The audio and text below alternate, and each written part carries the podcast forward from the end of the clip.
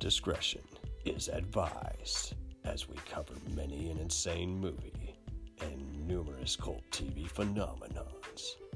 Now, are you ready to get jacked up? Are you with us? Then listen on.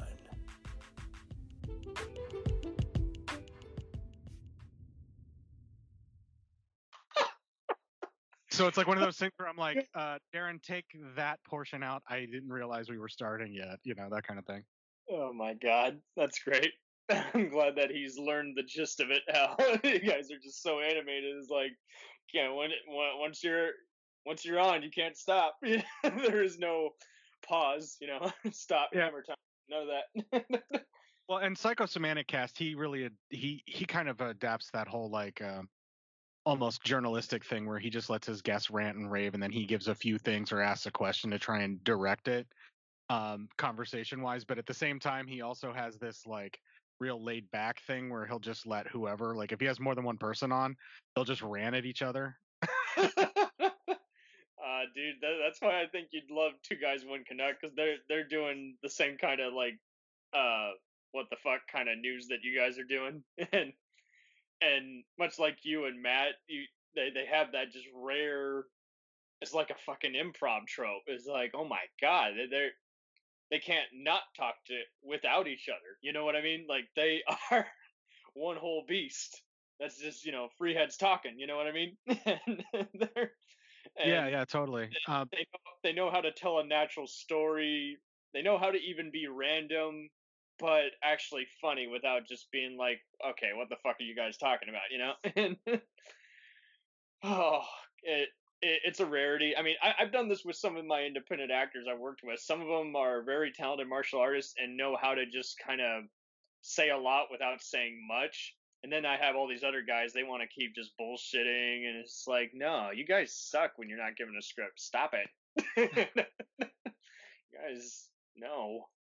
There's a reason you're better off as a stuntman or let alone a stunt cock than an actual. hello. Yeah, hello. Yeah, is uh, are you available, Cort? You're gonna need a really, really serious micro lens to be able to handle me.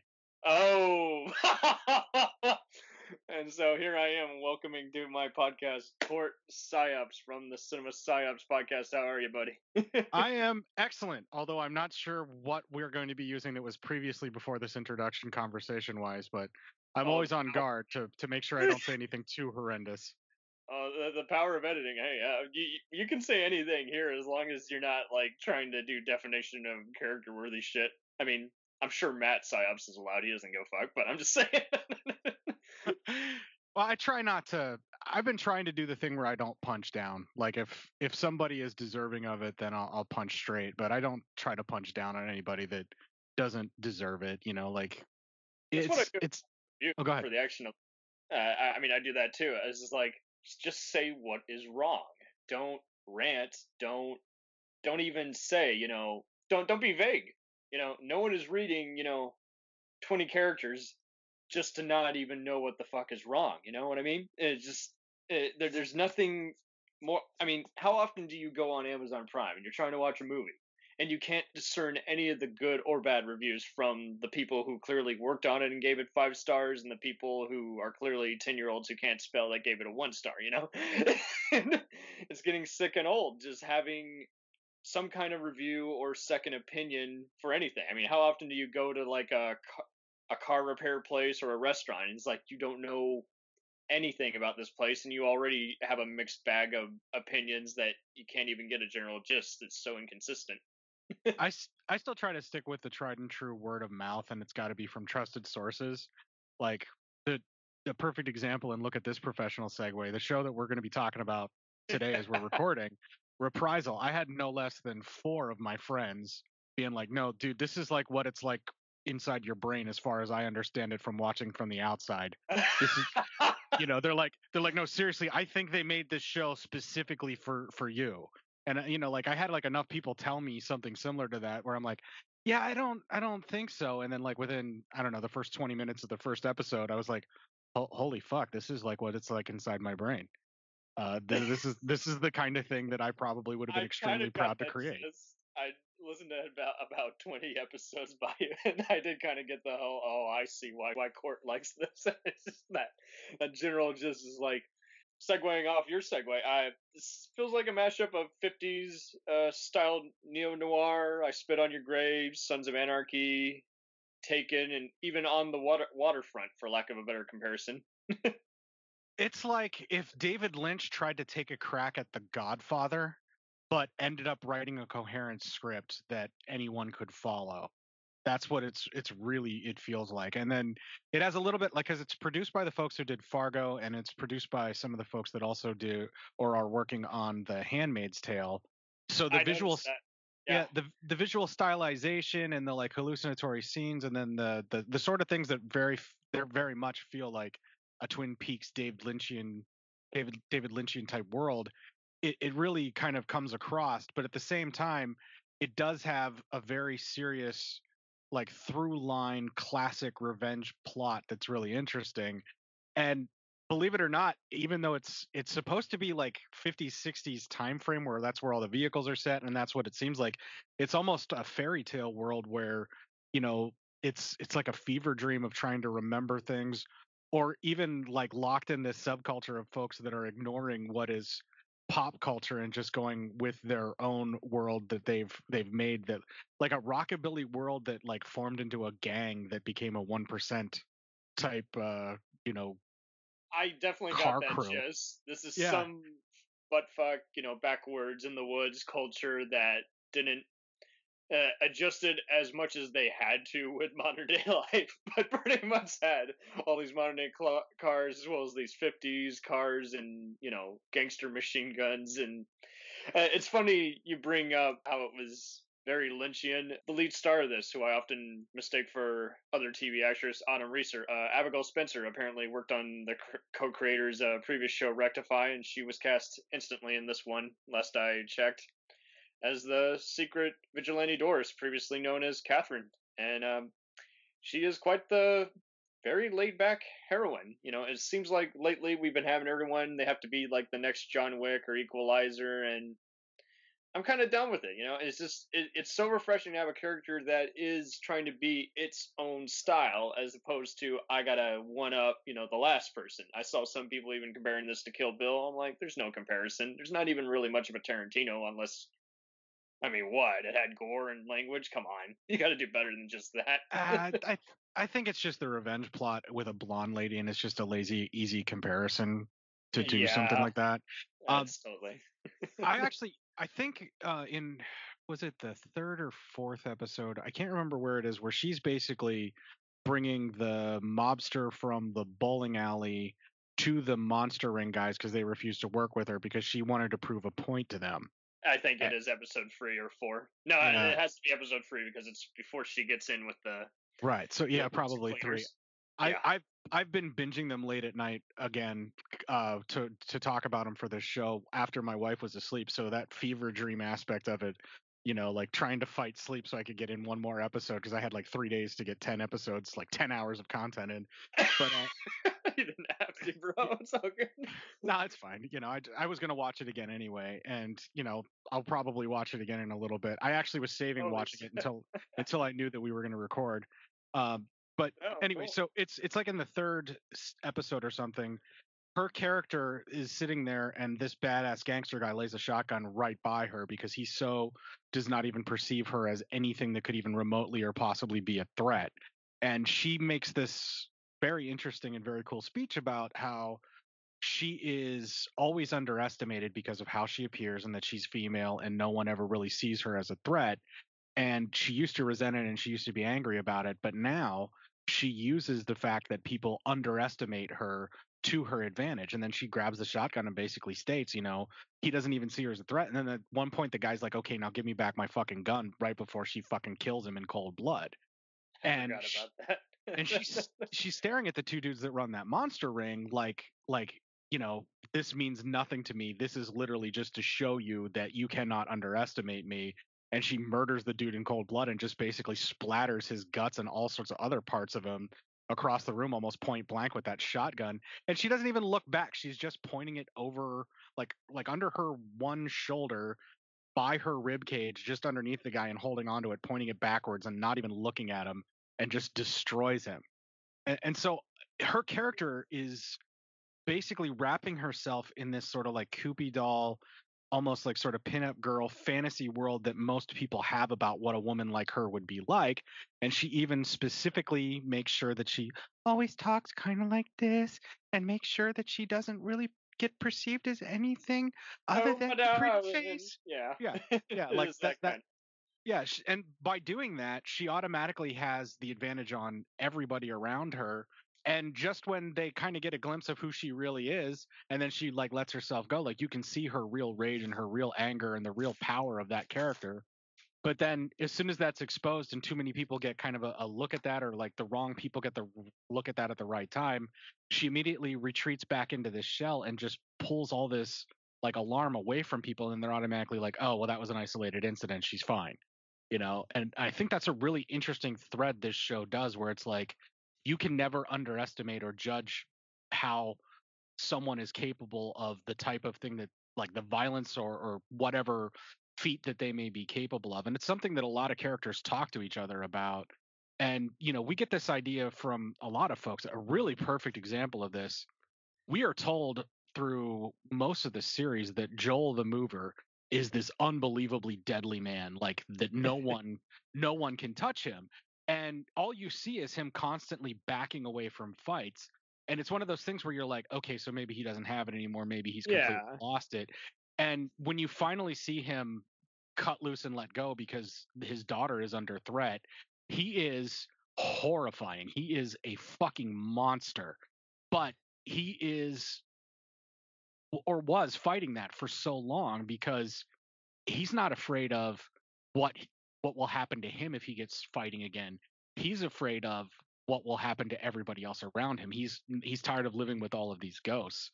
And like when he kills the one guy that was in charge just by like punching him in the throat repeatedly, sitting across from him in the same car, like without even any leverage, and it just basically obliterates the guy's throat.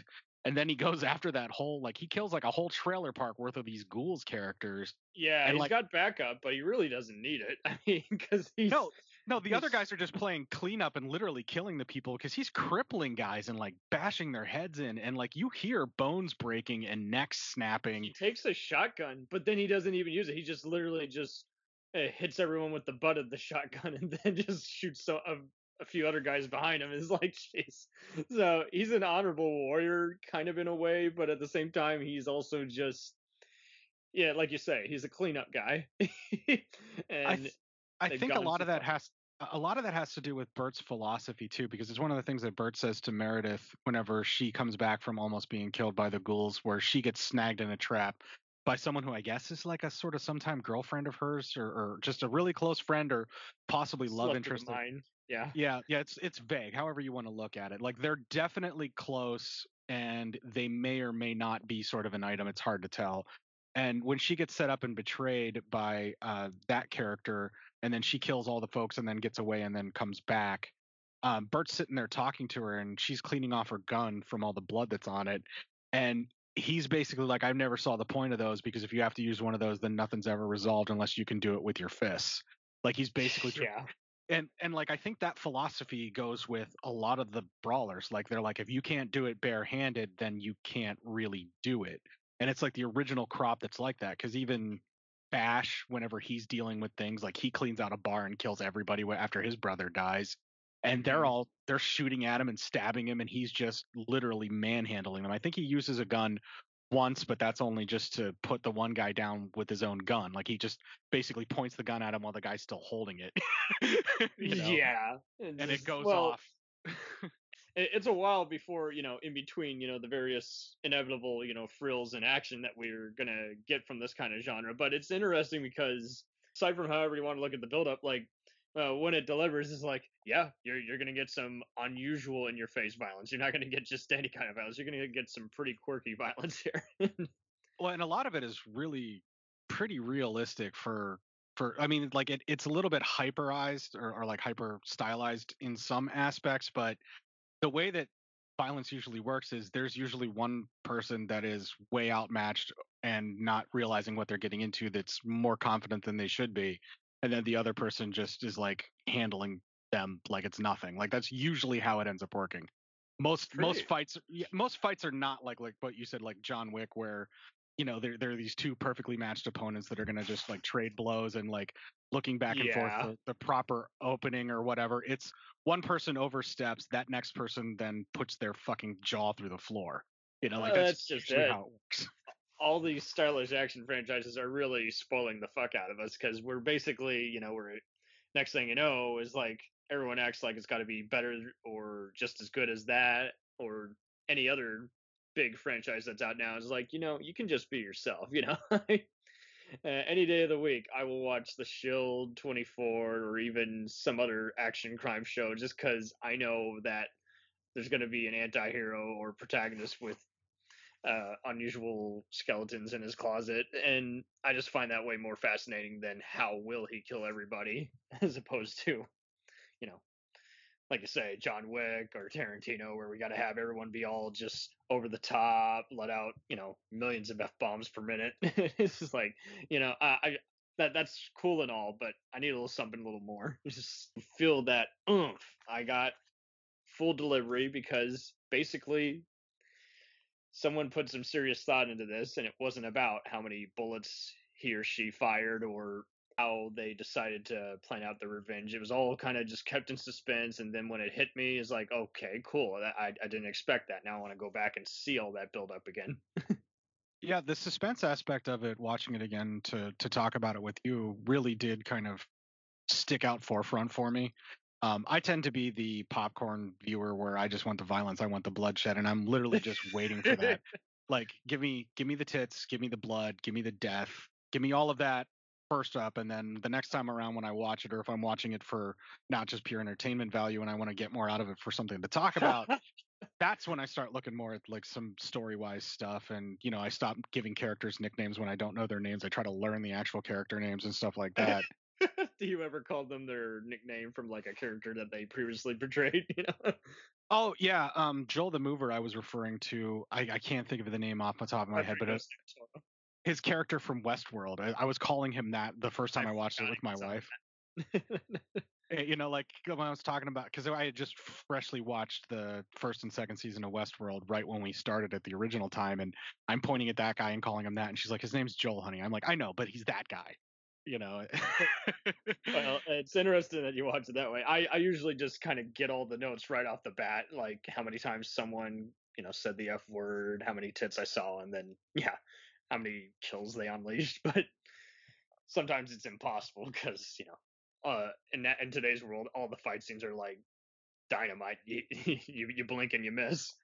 It's interesting how, like you say, the going back to suspense, uh, it is kind of a part uh, new age noir, but for the most part, uh, if it's not keeping you in suspense, then it's just kind of very slow brooding. There's a lot of slow brooding moments I, I like here, and there's a few others that didn't really jive with me, and most of them are just the ones set at the strip club and all that, just because I didn't find some of the supporting bikers all that intriguing. But uh, Joel is definitely the strongest out of them because he's clearly, you know, he's he's he's no fool. And I had issues with uh, the Ethan guy because it seemed like, you know, he's clearly a highlight, but he doesn't really become relevant until like the last two episodes or something like that. the reason I think E- Ethan is in there is so that you can be brought into this fairy tale world that is just so ridiculous and over the top, and he's just as lost as you are as the viewer. So you Ah. you learn about this world from him. So he's literally just there to be like your stand-in, so that you are seeing things through his eyes. Like the first time through the the actual like bangerang where he gets led through it all. that is a great name. Yeah, he gets he gets let in to the bangerang and he's like brought all the way through it so he can be introduced to Maddie and the the Three River Phoenix guys that are in need of somebody because someone just got Phoenix. that that are that, that have been um you know just basically like left behind or, or like they they're they're the two that are always stuck there is him and Johnson. And uh Johnson I was calling like I think it was it Zaz or whatever I think was the character that he, he was in the Batman movies. He was the crazy The- guy that was getting interrogated. Oh God. no the- it wasn't Zaz uh Does he have a big Johnson? I don't remember, but like Johnson's the big tall guy with the the pompadour type hair that's been like a River Phoenix for like ever, like all the way back when Joel was one with his would be wife. You know, like Oh, okay. Uh, like it- yeah. like it was always him. You know. oh like it- yeah, played by David Dastmalchian. Yeah, from The Dark Knight and Prisoners. Yeah, I love that Yeah. dude.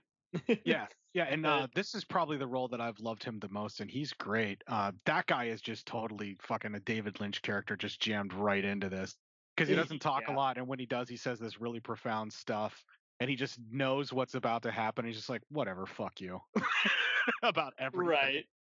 Well, and it's earned, and I, I, you know, I would actually watch a season or a spinoff that was all about him. He's just very mesmerizing actor. He gets typecast as all these ex-cons and everything, and every, that's where I just have to tell people it's like it's okay to be typecast if again you you're you are that believable in that kind of role. You know, it's just and well yeah Uh, do you do you want a career or do you want like amazing fucking acting roles that you know will come along once in a lifetime and no one will ever remember because I guarantee you, Dick Miller does not rec- re- regret being Walter Paisley in like 50 different fucking movies. Like he didn't regret that.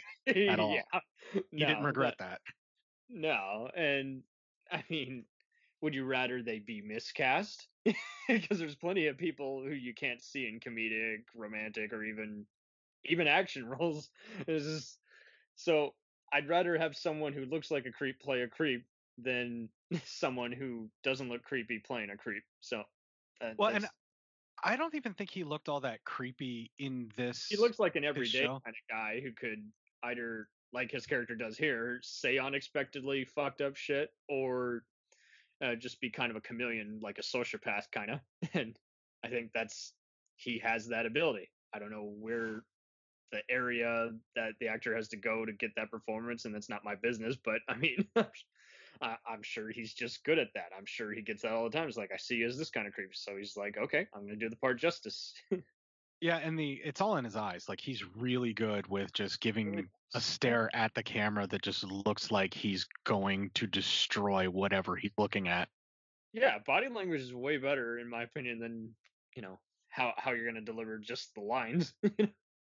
Well, Like, uh, the best actors do all yeah, the best actors do all their stuff in their facial expressions anyway because like you could have a million people say the exact same line and the one person that delivers it with just the right affectation and like hold of like some kind of a look on their face is going to make it work like you wouldn't really have any of Bryan Cranston's dialogue in Breaking Bad work if you gave that to say Kiefer Sutherland because he wouldn't be able to do what Bryan Cranston does. You know, that's not the kind of role that like a Kiefer Sutherland could pull off, I don't think.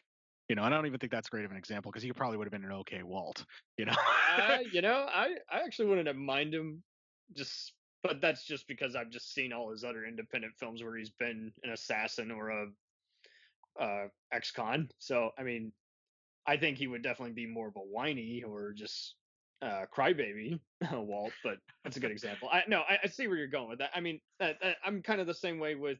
I, I went back to Vic Mackey. Have you ever seen The Shield?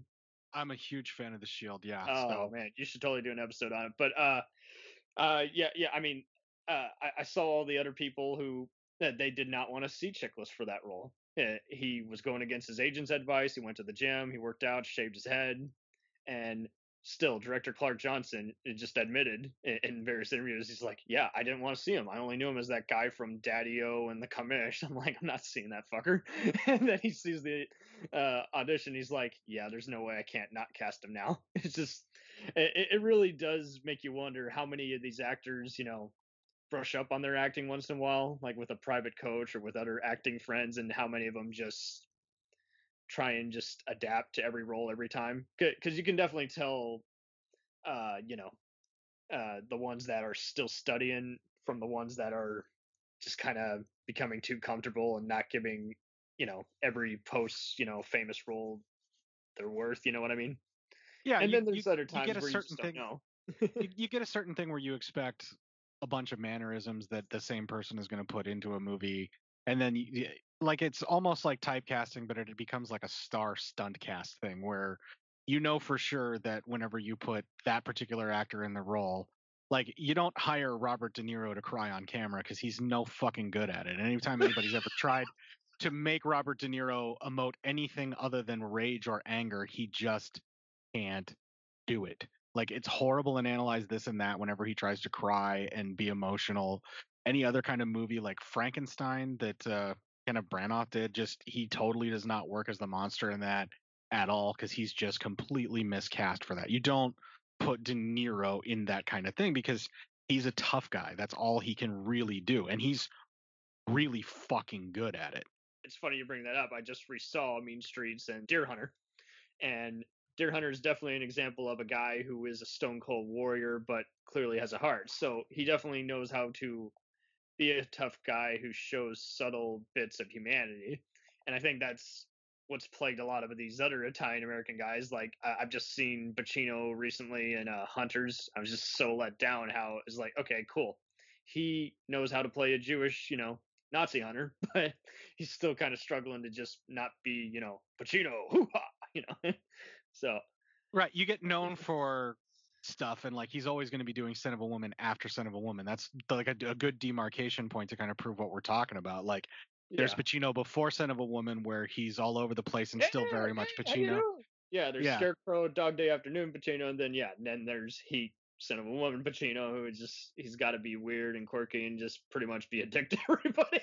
and he gets stuck in, in in that sort of role, and yeah, like a really good example of before Scent of a Woman kind of Pacino that's actually really really good is Sea of Love, where he plays that sort of like forlorn detective type character yeah, and, that's the perfect in between point where he's comfortable and just everything's working there. The filming, the the editing, and everybody's. I mean, there's even a bunch of comedians like John Goodman in that serious role. So yeah, that there's definitely. Uh, I think this is kind of like Sea of Love, where it's just everybody is comfortable with each other, so everybody's cranking out their best stuff, and it says a lot when you're playing people who are hostile with one another.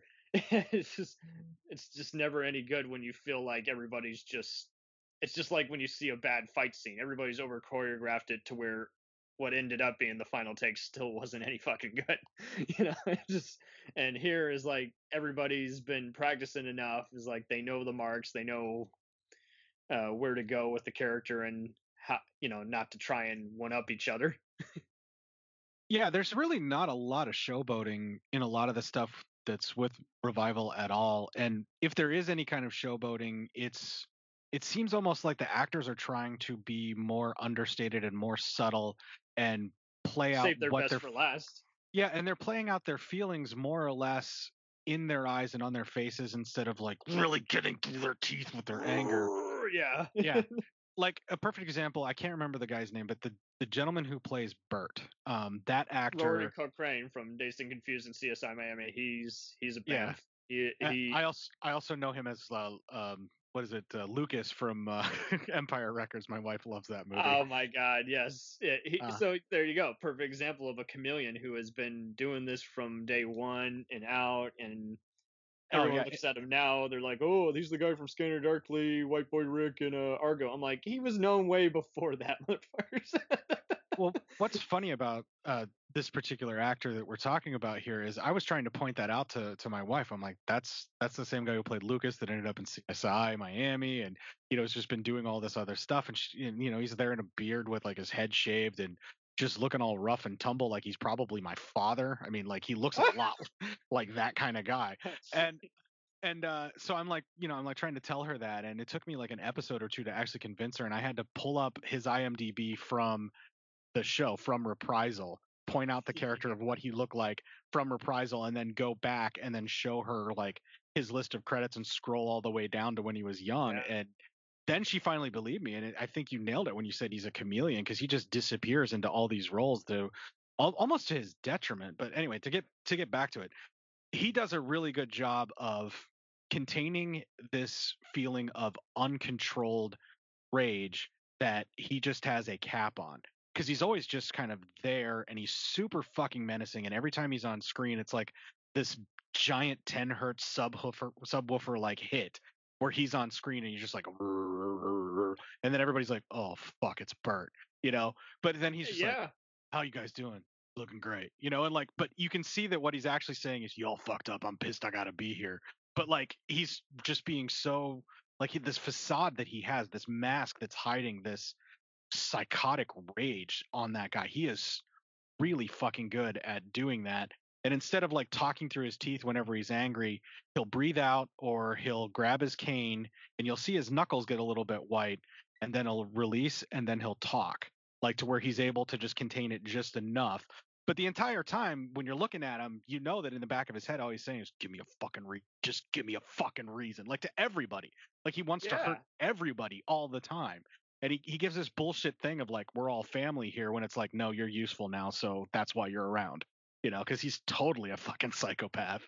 Yeah, and but see, that's just it. I, I loved how from the get go, you know, even before we have this flashback where it shows him rescuing, you know, his sister, and even even when his lady pal, his obese lady pal, who helps Doris finally exact her revenge on him, eh, you just get this sense. Even before his utter quiet moments, where he finally comes in the spotlight, he he just has that gentle giant mentality, or at least that's what he thinks he is. When really, like to say, he is just eh, he just kills to kill. I, I do think I like how he just he justifies it, but he doesn't chew the scenery, if that makes sense. He he, he just naturally just stays. He's like, yeah, I gotta kill. That that's I have to. I have to kill. Well, and also the the big thing is like when the war finally actually starts happening, uh, him and Joel sit down and it's like Joel has been avoiding him since he came back. And like Burt and Joel are sitting there and they're they're finally having a conversation and it's like this confrontation thing. And Joel admits like, yeah, I tried to lower their taxes, I tried to make peace, I tried to do everything, I tried not to get you involved, you know. And then Burt's like, look, man, it doesn't matter. It could have been Matty, it could have been this, it could have been that. Nothing we would have done would have stopped this. We would have still been right back here. There would have been this war ever since the ghouls existed. You know, he's just like he's basically like we have to exterminate them all. We knew we were going to do this and it's just a matter of time, you know. And it's just this whole thing that he lays out like of all this stuff. And you know in the back of his head, he was probably like hiding away because all he really wanted was for the war to start because he can't lead unless he's in violence. You know, like there's no purpose in him Yeah. for money. You know, Joel is Joel's also lying to himself because what he is meant to do is just destroy and wreak havoc and break bones and all of that. But you know, he gets his daughter and he thinks that that's like he he is like this loving, doting father over his daughter, and he is infinitely patient. And everybody thinks that like maybe he went soft because of his daughter. And the fact of the matter Mhm. is, he doesn't want her to be in the life that he's got her accustomed to. But at the Yeah. same time, at the same time, like he has to protect her from that. So he's kind of like he's like insulating her from the rest of the world and like she's got this it's like she knows what's going on like she talks about the the ladies like they're friendly ladies that uh I, I know her i know her as boo i always refer to her as boo because she was boo in um orange is the new black so that's what i know her as Ah, okay. but like she's the one who runs all the dancers and everything. And it's hinted at that these bangarangs are not just like that the friendly ladies, quote unquote, aren't just dancers and performers, that they're also hookers, or that there's some of them that may be hookers as well, and that some of them will dance for gentlemen, but in other cases they're going to be fucking them out in the back in the trailers too. You know, because nobody pays 300 bucks just to go to one strip club.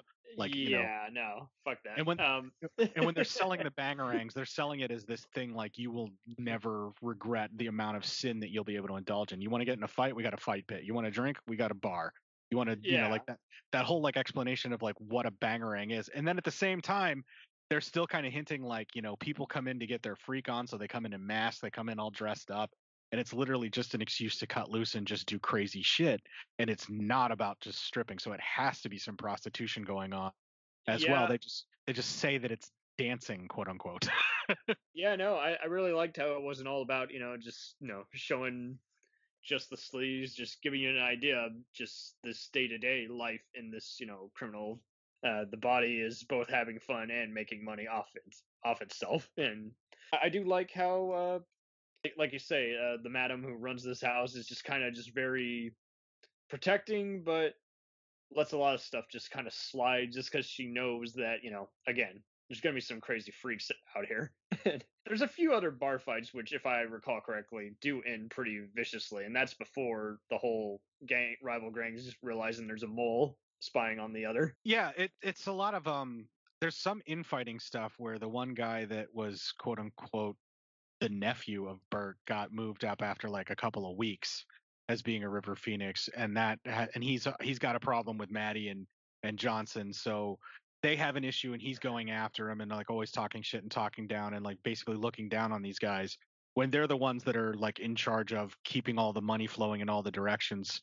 They're the Ah, armored car vehicle. You know, that's what the River Phoenixes are for. They're I mean, that is not a easy job. So they should not be like only guys that are recruits that are doing this, but it's a good way to bring in a recruit and make them do the hardest job first before they get the cushy life that the other guys that are working security at the clubs do. We'll return after these messages. Hey, feeling down? Feeling low? Not enough podcasts about movies in your life? Why not try They must be destroyed on sight. the new Podcast Cure All? Sure to get you right with the world and on a path to better living. We have exploitation, we have Italian horror, we have zombies, we have slashers, we have crime films, we have spaghetti westerns, we even have sci fi and sex comedies. So take a dose of They must be destroyed on sight. As needed and let the hosts, Lee Russell, Daniel Harper, Paul Romali, and the odd guest host cure what ails you. Warning may cause atrophy, African consumption, black fever, bone shave, chin cough, colic, cramp colic, dropsy of the brain, elephantitis, grocer's itch, jaundice, mania, miasma, mortification, palsy, Pott's disease, rheumatism, scurvy, St. Anthony's fire, summer complaint, and worm fit in some people. Consult a physician before listening.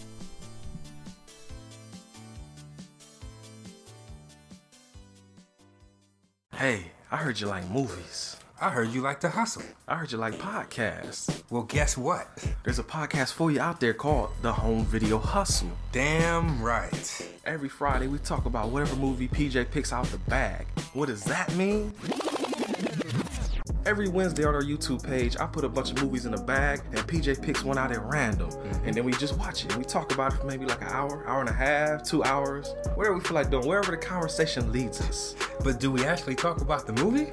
Most of the time. Ah, Tangents galore. yes. So believe me, we may be a movie podcast, but it's not always about movies. We might talk about video games, Mhm. Music. Yeah, Mhm. that's the big one. Music. Uh, sometimes we might get a little bit of politicalness in there. yes. Sometimes we may just. Oh, we know what we like to do. We like to tell stories, PJ. Ah, yes. I am the master storyteller Yes. of the podcast realm.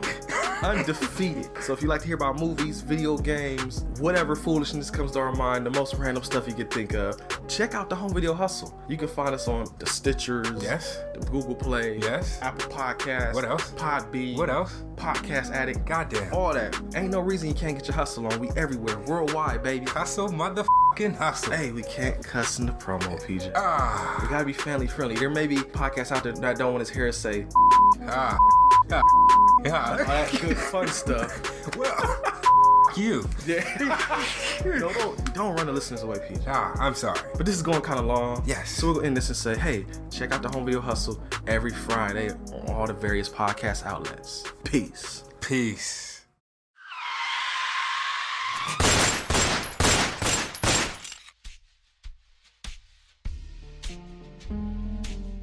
As far back as I can remember, I always wanted to be a gangster. And while Witch didn't make it to the top of the world, he did make the Gangs of Hollywood podcast. So join the gang and enjoy a movie review podcast about movie gangs, gangsters, mobsters, and the mayhem they cause. You can find GOH Podcast on Facebook, Twitter, and Instagram at GOH Pod at www.gohpod.com, as well as your favorite podcast listening app. And remember, say hello to your little friend for me.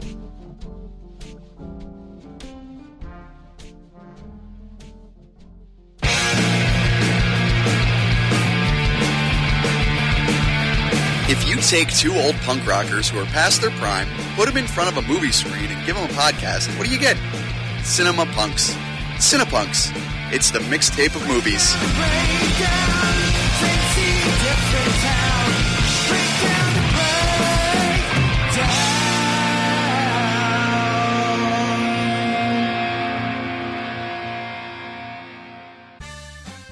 Did Did you ever see a film at such a young age it left you traumatized with cinematic wounds? Ah, necrophilia. Ah, ah, ah. It's a dead issue, man. Don't don't push it. Cinema Psyops is a weekly podcast documenting an ongoing experiment on the mind of an unwilling test subject. No one should have to watch this movie. Oh, no one should have to watch this. No one should have to watch this movie. Surprisingly, it's not a topic that a lot of people really want to tackle. I'm shocked, prudes. I know, really. Right? It's the next sexual frontier that no one wants to explore. I am, in the most sincerest of senses, disappointed in you. It takes a powerful goddess like Connie, jam her arm down the monster's throat and kill it. Oh, I'm still tripping out over that. Even as a kid, I was like, I gotta find a girl like that. Every week, I, I get a new look of disappointment that I never thought I could get It's out of here. Unimaginable. At 12 years old, you should not be watching this movie. Obviously. At 13, you should not be. 14, you shouldn't be. I'm not entirely sure even 17 year olds should be watching this. Just because you're offended by something doesn't mean that you have the right to demand that it doesn't exist. Watching this film again, I had all of this like little nerd glee with everything that kept Little popping up. history doll Yeah, popping up at you. So I totally loved this film. Hey, I know why you, you know, couldn't see that. It's because your brain's warped watching this shit at 12 years old. Yeah, this is this is a rough movie. I told you ahead of time when we were getting ready to do it that it was. gonna How be a did you watch one. this shit at 12? Because physical wounds heal, cinematic ones don't. Listen to Cinema Psyops.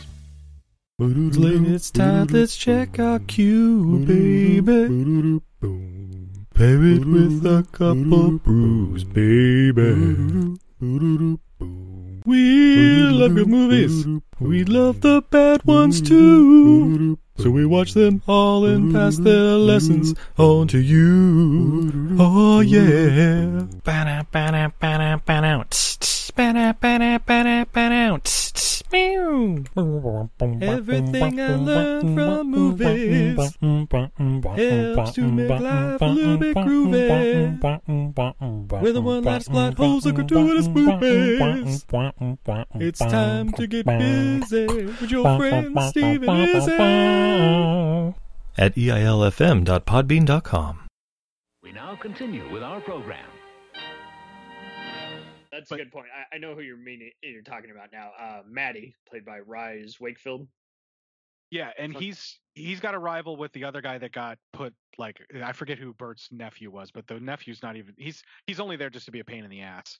He ends Yeah. up uh he ends up accusing Matty of doing the stuff that Ethan is actually doing, like uh being the mole and all that, and then you know there's some stuff that unfolds there. I don't want to get too spoily with it, but the fight that they have where he's talking shit at Matty and he basically is going to go after Matty, and without even thinking about it, Ethan just clubs him with a beer bottle hardcore, and then Yeah. then remember Matty that. just Matty just fucking pulverizes his face in until like a couple of the brawler guys just take him out and grab him and push him off the way and they stop it there and he's like you don't hit a brawler nobody hits a brawler that's how it goes you know Yeah. it a lot of the a lot of the stuff that they hint at here like you you were talking about how the the sleaze is just kind of under the surface and they're just kind of implying a lot of that but there's also a heavy in, implication for the the banished brawlers themselves are all of these like abused broken human beings that were mistreated mishandled and just turned into sort of like these violent outcast type folks you know like they all have that same kind of history but they come together because they know that they can't fit anywhere else mm. and so it's like the perfect allegory for how like gang life works you know like someone Yeah. that doesn't have a belonging anywhere else has someone that treats them like family but they take it even further where it's like everybody has everybody's back absolutely in this group but at the same time they're all broken they all know how to fight and they have to prove themselves by doing the hardest most violent work first before they can move up and maybe have a little bit more peace. And by doing so they end up becoming like these perfected killing machines or these perfected fighting machines and or they yeah. got or they get sought out to be that way and that's how they get their reputation. I mean like joel the mover was clearly a deadly man before he became a banished brawler and got recruited for that and we're told that over and over again until we finally see it and then when we finally see him actually cut loose then you're like holy shit what would bash be like if he actually like got himself together and stopped drinking because in the earlier scenes you see bash is like way more violent than joel so Yeah, just, it's you just just kind of wonder Well, I, I- I think they, they did that just to show how is like he can be the worst, but he's never the instigator. You know what I mean? He's never the guy who starts the fight. He's the guy who ends it. But he didn't have to end the fights those last few times until like the very end when everything got personal, and then is like all bets are off. You're going down. Um, I, I do like how how you say how it's like there there's no point in even justifying you know their existence. You know we've always already seen Scorsese make a living doing that, so this show is just more comfortable just showing how these guys just kind of their inner thinking just works and how how they they just kind of adjust from one you know violent or sexual encounter to the next uh, that they already know that they're outsiders so now at this point you know they don't have to justify that. They're in good company so to speak so now they're just pretty much just waiting for their next stage of business and uh, they're almost always especially ethan himself he, he's just always being hit on by someone who's pretty flamboyant or implied as you know gay and then uh, you got a few other guys who are just always just kind of i mean if they're not trying to kill each other they're definitely trying to find some dirt on each other. No way! He said that fucked up shit about you. Let's go get him you know? It's, that, it's like the a mix of a locker room but it's in a fucking you know bangarang strip club. Well, you got these guys that are all very short fused, very prone to violence, and looking for a way to advance. And the only way to really advance in this world, the the brawlers world, is during wartime. And they all are sitting comfortable and getting fat and haven't Yeah. had any wartime for so long because they're so good at what they do. They've literally obliterated all the other competition and basically just made peace because they got tired of killing them you know, like everybody that works on their behalf basically gets left with the dregs that the brawlers don't want anymore, but still have to pay taxes on it for whatever reason. And it's like 60% Yeah. of their take goes to the brawlers. 60% was- of everything they make. I was confused by that. I figured, you know, they're already a pretty uh they're obviously not low key, but they're already kind of trying to stay under the radar, so I'm surprised they would even be worried about taxes. Do you think that would just be a lot of under the table money in that Well, respect? Everything they do is completely off the grid from normal society. They deal in cash, they sell in tickets and all of that kind of stuff. So all all their stuff is illegal and then a couple times a year they have a cop night just to basically bribe the police and keep them from being involved and or they're bribing the police as well. So they've set I got up it that this- lot of that implication, but the most I saw from Crooked Police was when uh Ron Perlman's loan sharking gangster, who kind of goes in the foreground but is mainly seen in the first few initial episodes. I see him talking to a cop who's an informant for him. Well, what I'm talking about is specifically with the brawlers. Like they Oh. have on on their their river where all of the money comes in from all these different like whatever the highway route is that these guys have to take to collect all the money. Every single town, every single sheriff, every place that a bangarang is put up, they have a deal already in place. And then the highway patrol, they have deals as well where everybody's getting a taste of this huge amount of money. And so all the all the River Phoenix guys really have to do is drive from one end of this route to the other, pick up all the money, drop off all the stuff that they need, and they're like the supply chain back and forth where they're dropping off tickets, you know, picking Yeah. up money for the tickets, that kind of stuff where they're going back and forth. And so there's even some stuff where um, the one time that the River Phoenixes get pulled over and they're all sitting in the car, they're all hungover as fuck because they always are hungover as fuck. Yeah. And and the first time not be. Ethan's yeah, and the first time Ethan's like kind of like when they get pulled over, Ethan's like all freaking out and stuff, and he looks up and he's like, "What about that?" The car, the camera pans up, and strapped to the roof of the car is like three Tommy guns, like Yeah. three three Desert Eagles. Like they have all this a range of weapons that are just bolted to the the top of like in holsters and things like that. That are you know they removed the lining of the roof and it's all up there. And then he goes, Yeah. "What about that? Just don't fucking mention it," you know. and like Right. Matty just doesn't even care. And then he he gets snippy with the cop and he's like, "Yeah, okay, so you pulled me over." And he's like, "Can I look in the trailer?" He's like, "No." No, you can't. And he basically just is like, "You should call your boss because you're gonna regret this." You know, like he just, right. He just comes right out and says it. He's like, "You must be new because you don't know who we are." And then the guy goes and makes the call, and then he comes back and he just sends them on their merry way. And that implies that like that's a highway patrol guy. And then they Yeah. they have like um and at cop night one of the other guys is like a like a stady i think and he's taking a leak and he recognizes Ethan from like a bolo or something like that, where they're looking Oh, for him for right. murder. Yeah. And uh, Matty just flat out tells him, he's like, "Yeah, he's wanted for murder in Detroit." And Ethan's like, "What the fuck are you doing?"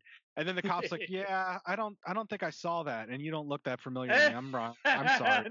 It just turns around and takes off. You know, like there's there's several little instances where they imply that not only are the cops being paid off to leave them alone, but maybe, just maybe, the cops are too scared of this gang to fuck with them as well because of the reputation and the violence that the, they've cut in the past. No, it's it, it is kind of funny. Is like all this. I I think they're afraid to even not take the money to not get bribed. You know, because they just know that they'll just be targets. You know, if they say no in that instance, just like any other bribing instance. Right. And there there's that and then there's also I mean look at when we first see the opening of the the show whenever Catherine is coming to basically try and talk her brother and everybody else out of what it is that they just did they slaughtered what 20 or 30 of their own men the brawlers just to have an excuse to take out the ghouls There, there were a lot of bodies. I, I counted at least thirteen or something. So yeah okay let's let's let's say it's like little little less than 20 but there's like a bunch of dudes out there dead with they're putting hoods on them and they're going to take off and just basically say that it was an ambush so that they have an excuse to kill him they were willing to sacrifice 20 folks just to go to war pretty and much they might as well have lynched them or something because they they're doing just demented shit to them. I mean, Yeah. uh, Well, I don't and- think I don't think there was any rape or any other just like serial killing. They're just flat out just killing, like shooting and then thrown in a dish. well and they're killing their own guys just for an excuse to go after the ghouls and then when you Yeah. see when you when you see ho- when you see how many actual brawlers are in just the 707 which is the main bangarang that we're at there's probably 60 shirts just at that one and then they say something about they have what like nine or ten at least? I, I can't remember but it's like a ridiculous amount of them and they show how they i mean they got to drive all the way across the country and they're ever expanding and ever bringing in more and so there's always more and more of these guys that are being brought in. So this criminal organization the way that these brawlers are set up this is like more intense than say like a hell's angels or any other kind of like 1% type whether it's motor club or you know car culture type club. These guys are so well organized and expanding so much you you know that they already have this empire set up so it just has all this built into it to whenever you do see the cops and everything you just kind of piece it together and the show's just like yeah it's it's that bad. Yes they have that much power yes what catherine is trying to do is that stupid no she doesn't care because all she really wants is the revenge Absolutely. Uh, they do a good job of just trying to bring new life to the biker subgenre of film, you know, because too many movies just for the longest time just felt like, you know, let's rip off Running Cool, Easy Rider, or even Sons of Anarchy for the billionth time. It's like, no, fuck that. Let's be our own biker gang. And so it's interesting you bring up that point. I totally spaced on that. It's like, I, I always did kind of get the sense that they were best buds from either, you know, they were high school dropouts or footballers together and yeah they just teamed up because you know they love each other like brothers you know that they never had and they it is interesting how they are absolutely like uh, grasshoppers they're willing to eat their own just to fuel the violent tendency.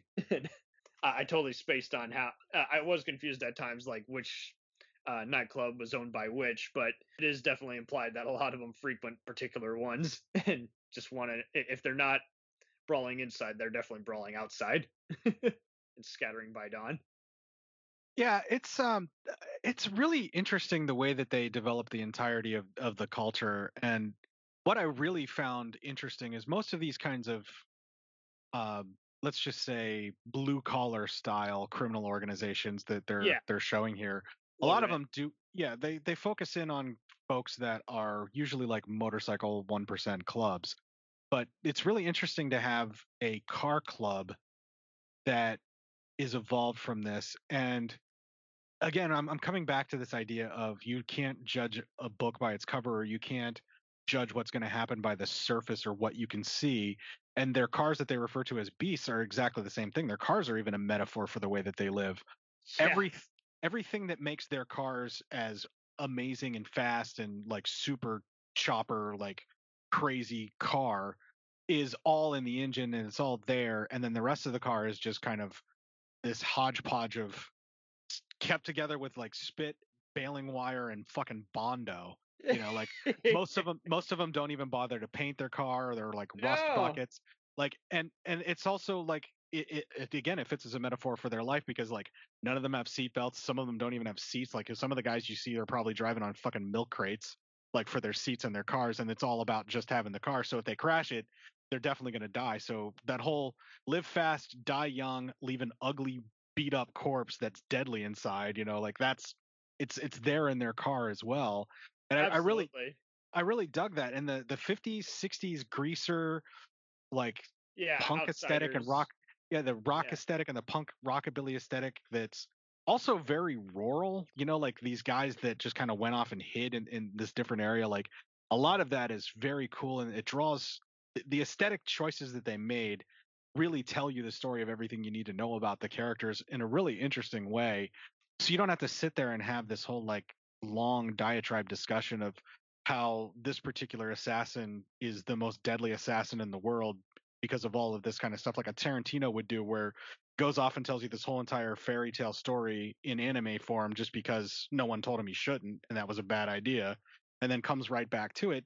All you really need to see is one of these guys driving a car and seeing you know how beat up it is and how they talk about it real quick where they're like you build yourself a beast. It ain't about what's you know on the outside. It's about what's under the hood and they're all like that like even as human beings they're all what's under the hood they don't they don't maintain themselves that well except the girls because they the ladies kind of have to that are the friendly ladies but you know the guys are all these just rough and tumble girlfriends. the- These girlfriends, you know, if they aren't uh, natural, just drawn to these, you know, bad guys, then they're definitely either jailbait or people who, you know, must, uh, you know, got raped and abused and owned and made in housewives. I kind of got that sense, you know, they're just it, they're their version of trophy wives, so to speak. You know, they're just pretty much saying, "You're gonna hang out with me, darling, because who else is gonna care for you?" You know, just and I got I, didn't got actually this.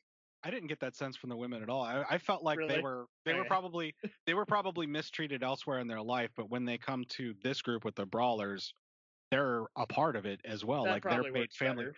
I think I think the ladies that are in this are every bit as strong as the men. It's almost like a Viking thing where you know the women have every much of a say as what the men do and they're a part of it. It just so happens that the brawlers themselves you know are like the ones who are going and doing a lot of the war stuff is a lot of the men but like you have a few female characters that when they have to they will step outside of that that um facade of like the friendly lady that's just there to to be looked at and like you know be underestimated exactly like catherine does Yeah, where Catherine where- definitely schools her o- her other gal pals. Definitely. Yeah, and Uh, it, it's it feels like they're all. I don't want to just group all the women together, but a lot of the women, whenever you're interacting with them, like especially Meredith, she's very adept at using her feminine wiles and her her looks and and just basically having everybody underestimate her as just a pretty face and just a performer when in fact she's very much scheming and very much climbing over everybody else just like everybody else in the gang it's just a matter of she's tired of the same old shit because she was raised in this culture and she wants out but the idea is once you're out you're out you can't come back. So no one's ever no one's really being kept there against their will and i don't feel like anybody ever comes to the like the brawlers as as like a, a captive. They're if they're captive of anything it's from whatever they're trying to run away from when they go to hide out with them Ah, okay, you know so they're they're more like uh, much like Burt and Catherine's parents, where they're kind of implied as kind of being abusive and they run away. yeah that's that's how i saw it yeah There's def there's definitely no Bonnie and Clyde people here. You know, every other biker show kind of plays up that trope. It's like, no, these guys are outlaws, but by choice. They come from violent or tough love or just hurtful families, and they're renegades. And so as a result, there's enough of them in this town that they pretty much have claimed as their own domain. Yeah, I feel like they actually more or less like they've become this this legend of if you got nowhere else to go and no one else wants you, become a brawler. Go go be with them. They will they will bring you in. Like as they're they're the family of outcasts. They're the island of misfits toys, you know, that that will uh, bring Yeah. everybody together. Yeah, they're, they're not Lord of the Flies. They're definitely Misfit Toys, even, like you say, S.E. Hinton types, you know. Uh, I mean, Joel himself kind of seems like. I'd like to say he's almost kind of like Darry, you know, the older brother in The Outsiders, the book, not the movie. Um, uh, except again just more prone to you know taking out the trash as opposed to oh don't you know don't put up your fists unless you have to you know he's not, he's definitely not a pacifist no one here is a fucking pacifist uh The only fist passing that they do is when they're passing fists into a ghoul's face. You know, that's that's about it. yeah, Pe- yeah, duck, duck, wham. um, I, I also like uh soap opera star and uh rising character actress uh Louise Barnes as uh Joel's wife, uh estranged ri- wife uh Rita. She really steals every scene she's in, and she also stuck out to me because she was in a similar show prior to this about Appalachian biker gangs called Outsiders with the beloved David Morse. I don't know if you ever saw that one.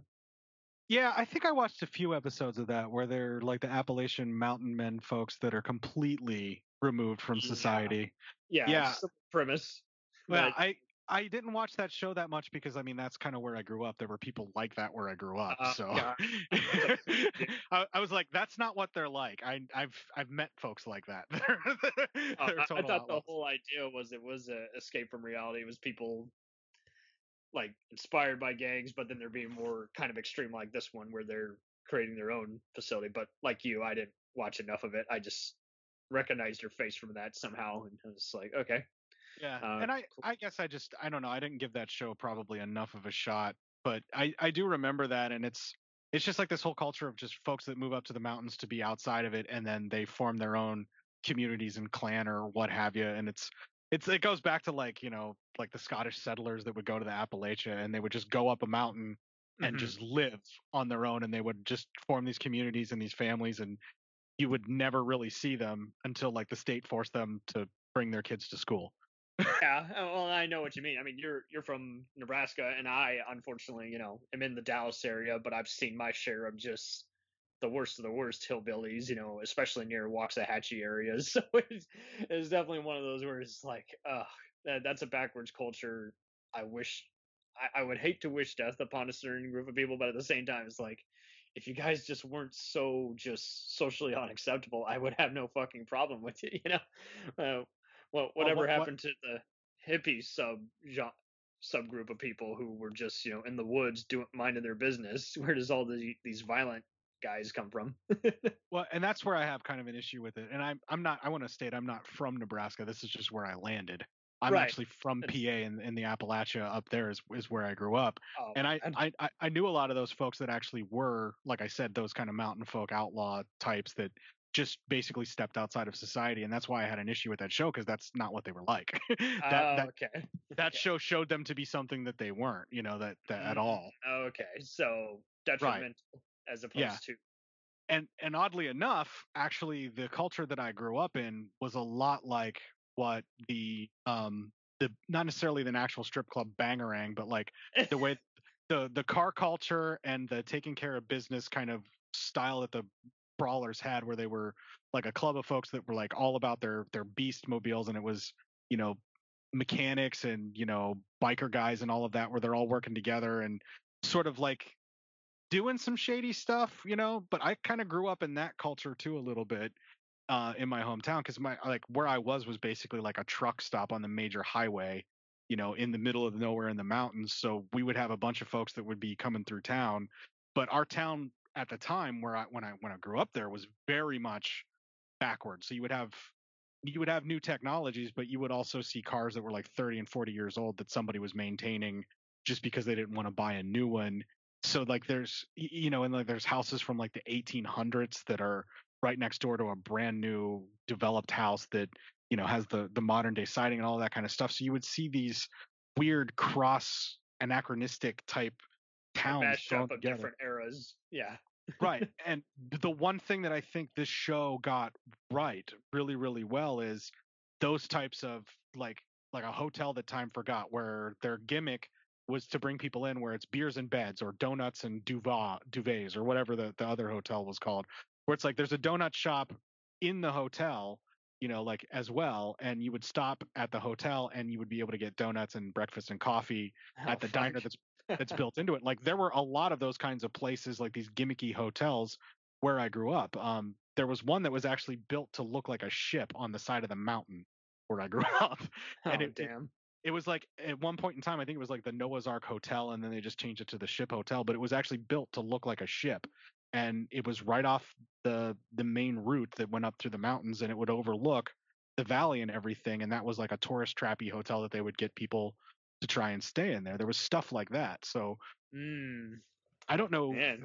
I don't know who did the study up on this, or if they just created it out of their own head. But they actually nailed that particular like real rural sort of mountain. it was filmed in North Carolina, so Oh yeah, that shit probably exists in North Carolina. Those hotels are probably real then.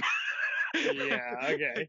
I mean, similar 'cause- culture, but yeah, you'll even see though they're not in trap. the same, even though they're not even in the same area, like, Yeah, you will you will see tourist trappy hotels like that all over those back roads uh, and highways before the major thoroughfares came in, and some of them still exist, some of them are gone, and some of them just you know are like in ruins now. But in like the time frame that it feels like this takes place in, like this sort of in and out of different times, it feels like a sort of like the 90s with cell phones, but everybody doesn't know it's the 90s.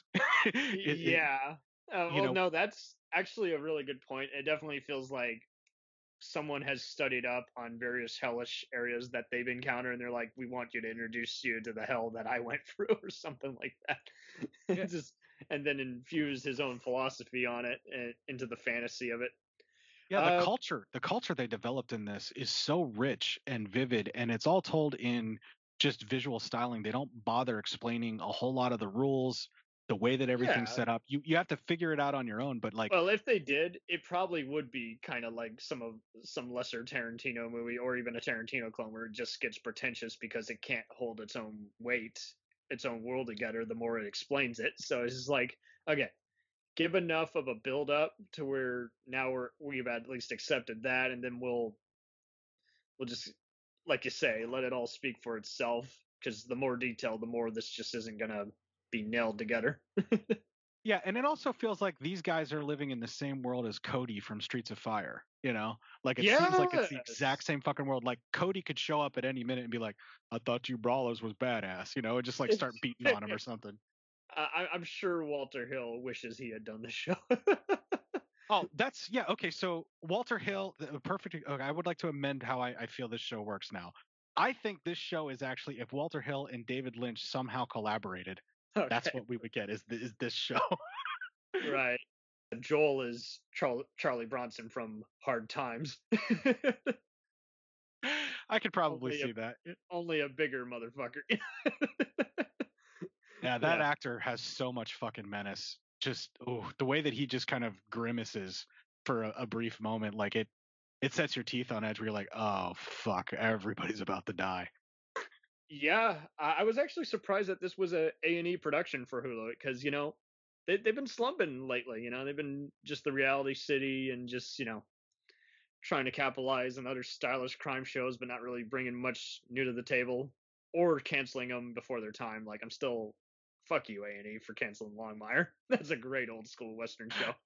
Uh, but Yeah, they, they they seem to make a lot of deals with these various streaming stuff where they co-produce them and then like they get specific, you know, we'll put it on, you know, broadcast on our cable channel. cities, Yeah. Yeah, and then then it'll go on to your platform. And I wish a lot more cable channels would co-produce with stuff like that and actually throw a little bit more into it to where maybe like the Hulu only content or the Netflix only content can be a little more violent, have a little bit more sex stuff to it, and like the kind of things the sleaze that I want to watch. But what this show does so well is it hints at the sleaze enough to where I can play it off in my own mind and create my own little fantasy fan fiction about it all while I'm watching what they actually are delivering for me. You know, it's like, yeah, you you go ahead and be perverted about what's going on in the bangarang while we're not showing it. That's fine. But meanwhile, you know, here's this shootout where a Thompson gun takes out like 50 cars. Right. Uh, well, uh, but no, that is a good point. I mean, this does kind of just make you wish that you know half the other sci-fi fantasy genres would take note and say, just let your character speak for yourself. You know, just do do enough backstory for them to where you know we the fans kind of have our own uh, various endings for where they reconcile with one another and where they uh what what's left for them when the when the story hit has actually ended you know where where do they go from here and just to to have a fantasy land and then add your own fantasy to it is powerful stuff. Uh, that is definitely so. Uh, go, going back to uh, Rita, just just just a tad more. Uh, she seems like she's kind of Joel's, let alone the show's kind of connection to their version of the outside world, being how she's like his wife considering a divorce. Uh, what what did you get from her? Um, she's one of those folks that she left so she can't come back. And Right. it it seems to me like the reason that she left was she had to give birth to the kid and then decided she didn't want the kid so she saddled her with Joel. And so I feel like she's trying to escape everything and deny who she really truly is. And it yeah, feels if I didn't see any drug problems with her or anything, and yet she just seemed just very angry and beside herself, like you say. So I mean, Yeah, I think she's probably suffering with some kind of guilt for all of the violence and all of the stuff that she's done. And she wasn't ready to be a mother and she couldn't handle it, but she couldn't bear to be responsible for one more death. Eh, you know, like in her mind, like to to lose the child would be one more death. And they show they show a really interesting turning point where her and Joe are both or Joel are both river phoenixes and you know she's drinking straight from a fucking pint of some kind of liquor and Oh, then she that's empties right. she Yeah. empties one and then she's doing another and then he's just chugging beer after beer they go in to basically fuck up a bowling alley of like these various gangs that refuse to pay and when they come out they come out joel's all stabbed to fuck and i think that's supposed to be like her turning point because she finds out Yeah. that maybe maybe she got pregnant and then he got stabbed and she's like i can't live this life anymore but they don't come right out and say it they just really like again they're hinting at a lot of this stuff so Well, I, f- I, f- I feel like maybe Yeah. she hit she hit rock bottom and maybe she found out she was pregnant but she couldn't stop drinking and that got her out of this whole thing she just decided to stop it all and it looks like she even had her neck tattoos lasered off in the show as well because so. she, she doesn't have the rivers anymore but you can see like a hint of a faint scar um where those the river tattoo the three like swishy lines that are supposed to be the river tattoo the tattoos are definitely, for one, saying something about the character backstory. You know that every actor has to do when prepping for a role, and so I can definitely see them wanting to do something for that because they're like, "Hey, you're part of a gang. Of course, you're gonna have a tattoo. It's just kind of part of that culture." So, uh, she definitely has kind of an identity crisis. She she has left whatever her previous lifestyle was for this violent lifestyle. Now she's left the violent lifestyle. Now she she's in the living version of purgatory. She is just stuck between various walls. She's just uh, she's a fuck up, and now she can't even admit that she's a fuck up. And at the same time, who's gonna be there for her? You know? she's like Clint Eastwood's character in Unforgiven, where all of a sudden decides to take out and turn over a new leaf and live a new life, but can't even do that successfully. Like is not going to be a farmer. You know, was always meant to be a killer, just stopped because of whatever reason. And usually they'll have it like, you know, a man killer stops because the love of a good woman was redemptive for him. But for her, it's it's, all easier to write. Guys can't write women very well, but here they write. She's written pretty well. Yeah, it's almost it's almost like having the child completely changed her and she realized that she's got to get out of this life, but at the same time the kid ties her to Joel and everything else, so She, wants loves Joel. kind She legit loves Joel, but yet anytime she's near him, he's like, "I gotta go do one of my errands." Yeah. Um, I, I I don't I don't know exactly. I mean, like I feel like she would be. She even says at one point whenever Joel drops off the daughter to try and get the daughter out of the life, you know, altogether and just make sure that she'll be safe. You know, she says you can't come back unless you're out. Like you know, then you can come with us and you can be a part of our life outside of this thing. I'm definitely hoping some redemption for Joel. I think, I mean, this definitely is going to season two. I, I- I definitely gathered that much. It seemed like it did pretty well with the Hulu ratings. I would hope that it did because I fell in love with it and I'm clamoring for a season two. But like I feel like if Joel does get any kind of redemption, it's not going to matter because he still owes a debt to Catherine. I mean, Well, I- that's pretty much it. I feel like he's gonna do something more for her because she's definitely they can't give each other the love due to their lifestyles, yet they do legit love each other. Yet at the same time, you know, she's not wimpy, but needs help. And Oh, I, I meant Catherine as in the lady seeking revenge, not Rita. oh, not his- oh, not his oh, yeah, yeah, yeah, yeah. Sorry, Um, yeah, because no, it's Catherine. it's yeah, it's I don't know it's what's Joel. next for Catherine. Catherine, I feel like this might even become an anthology where they're, they're going to introduce someone new, and then Catherine's going to find some that new person and help them exact their revenge because it's something similar to her previous encounters. Well, Bash and Bash and Joel are still alive at the end of the season. Like Bash is fucked up, but he's not dead. Yeah, Uh, I think those guys are definitely going to be next. They're going to. They don't need to rob a bank. They got enough earnings. They fucked up enough people that they're not going to be fucked with. But, uh, yeah, no, I think Doris is definitely going to be a mint, mentor to someone, and Joel's Joel might even start anchoring the show more because it seems like since they spend so much time on him, but he's not the main character, they might as well just Well, flesh it- him out some more. And it feels like by the way that the uh, the season ends too it feels as though Matty and the other guys from the river phoenix you know when they realized that ethan was sort of a mole but at the same time he was there for them no matter what and they they also were betrayed by the brawlers and they're starting to see the sort of bullshit that they'll never be accepted even in this club that accepts everyone.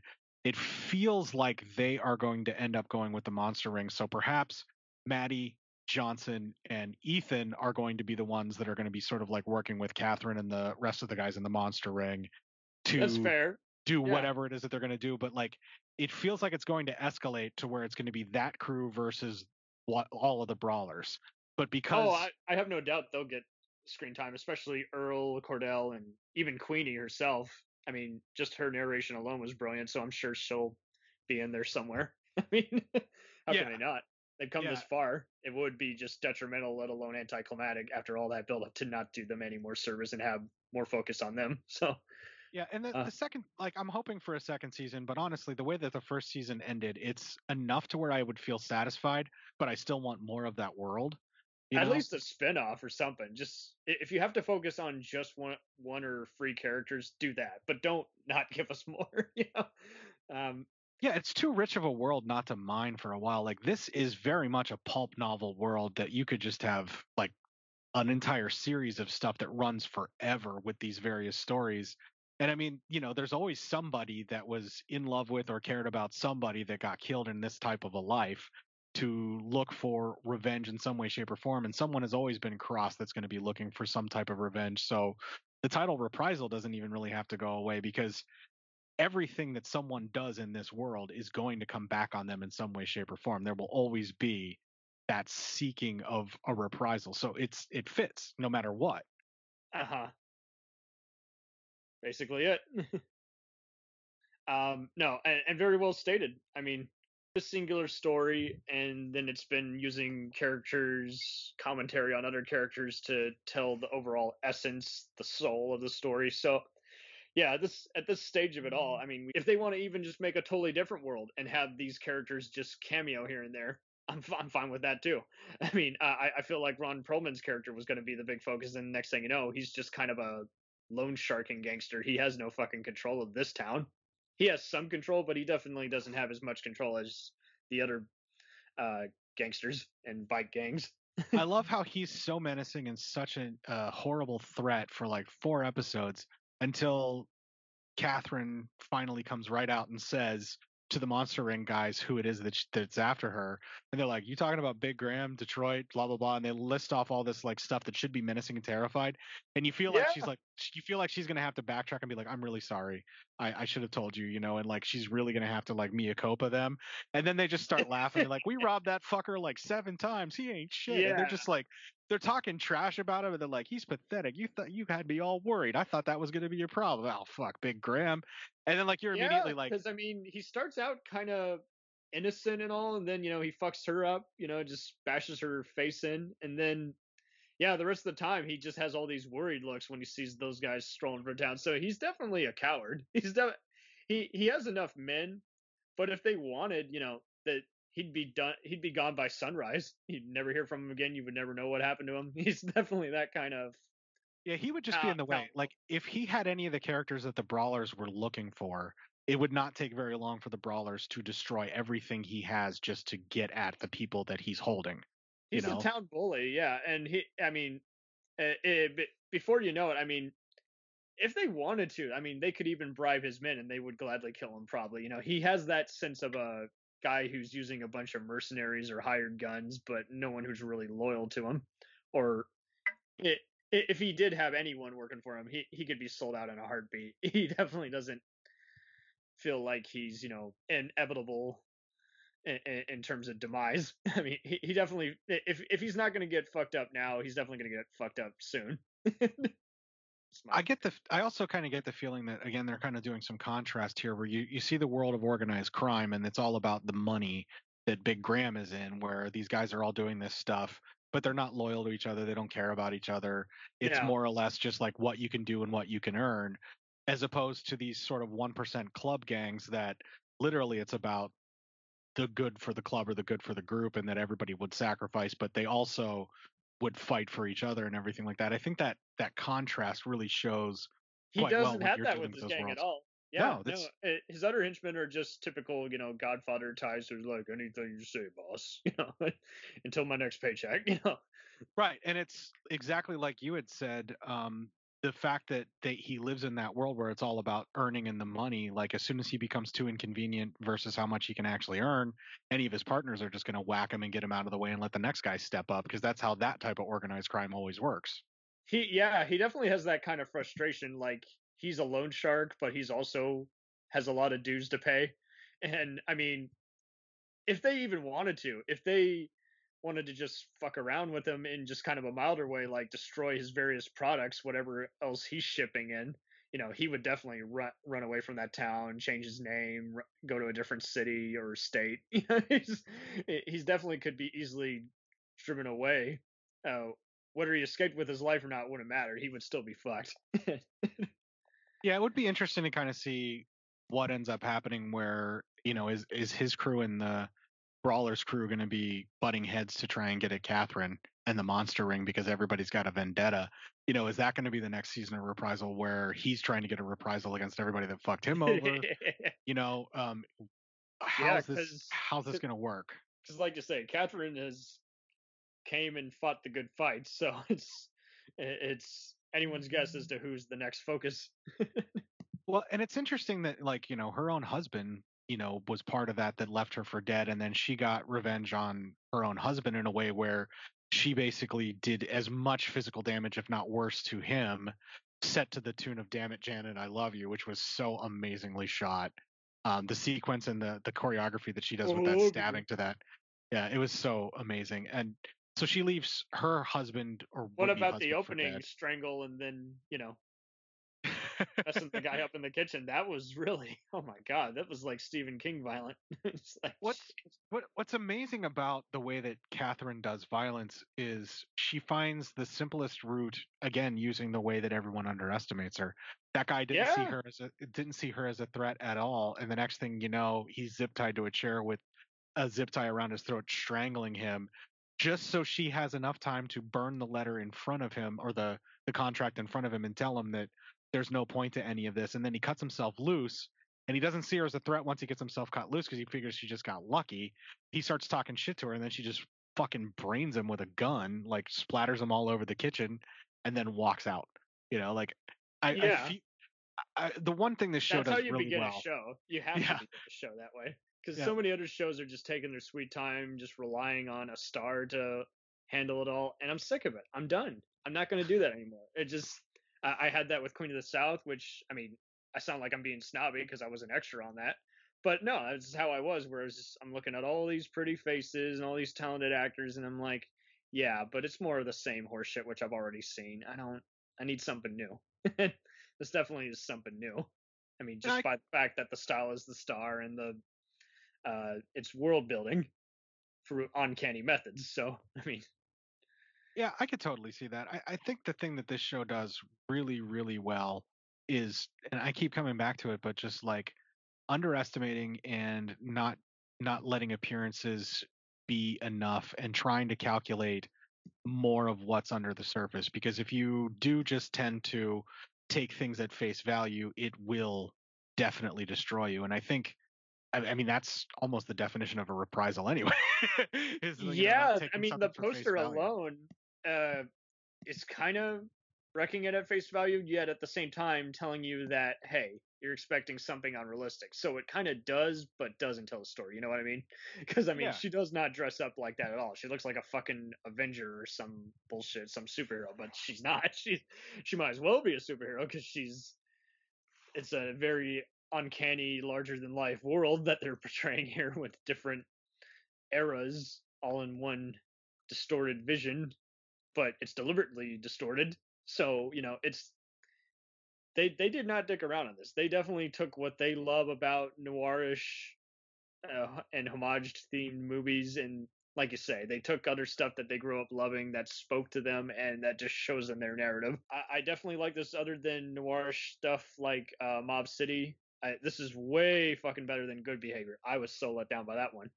I don't like it as much as Briar Patch or Banshee, but it's up there. It's it would still make the top ten by all means, just because it's again just a good.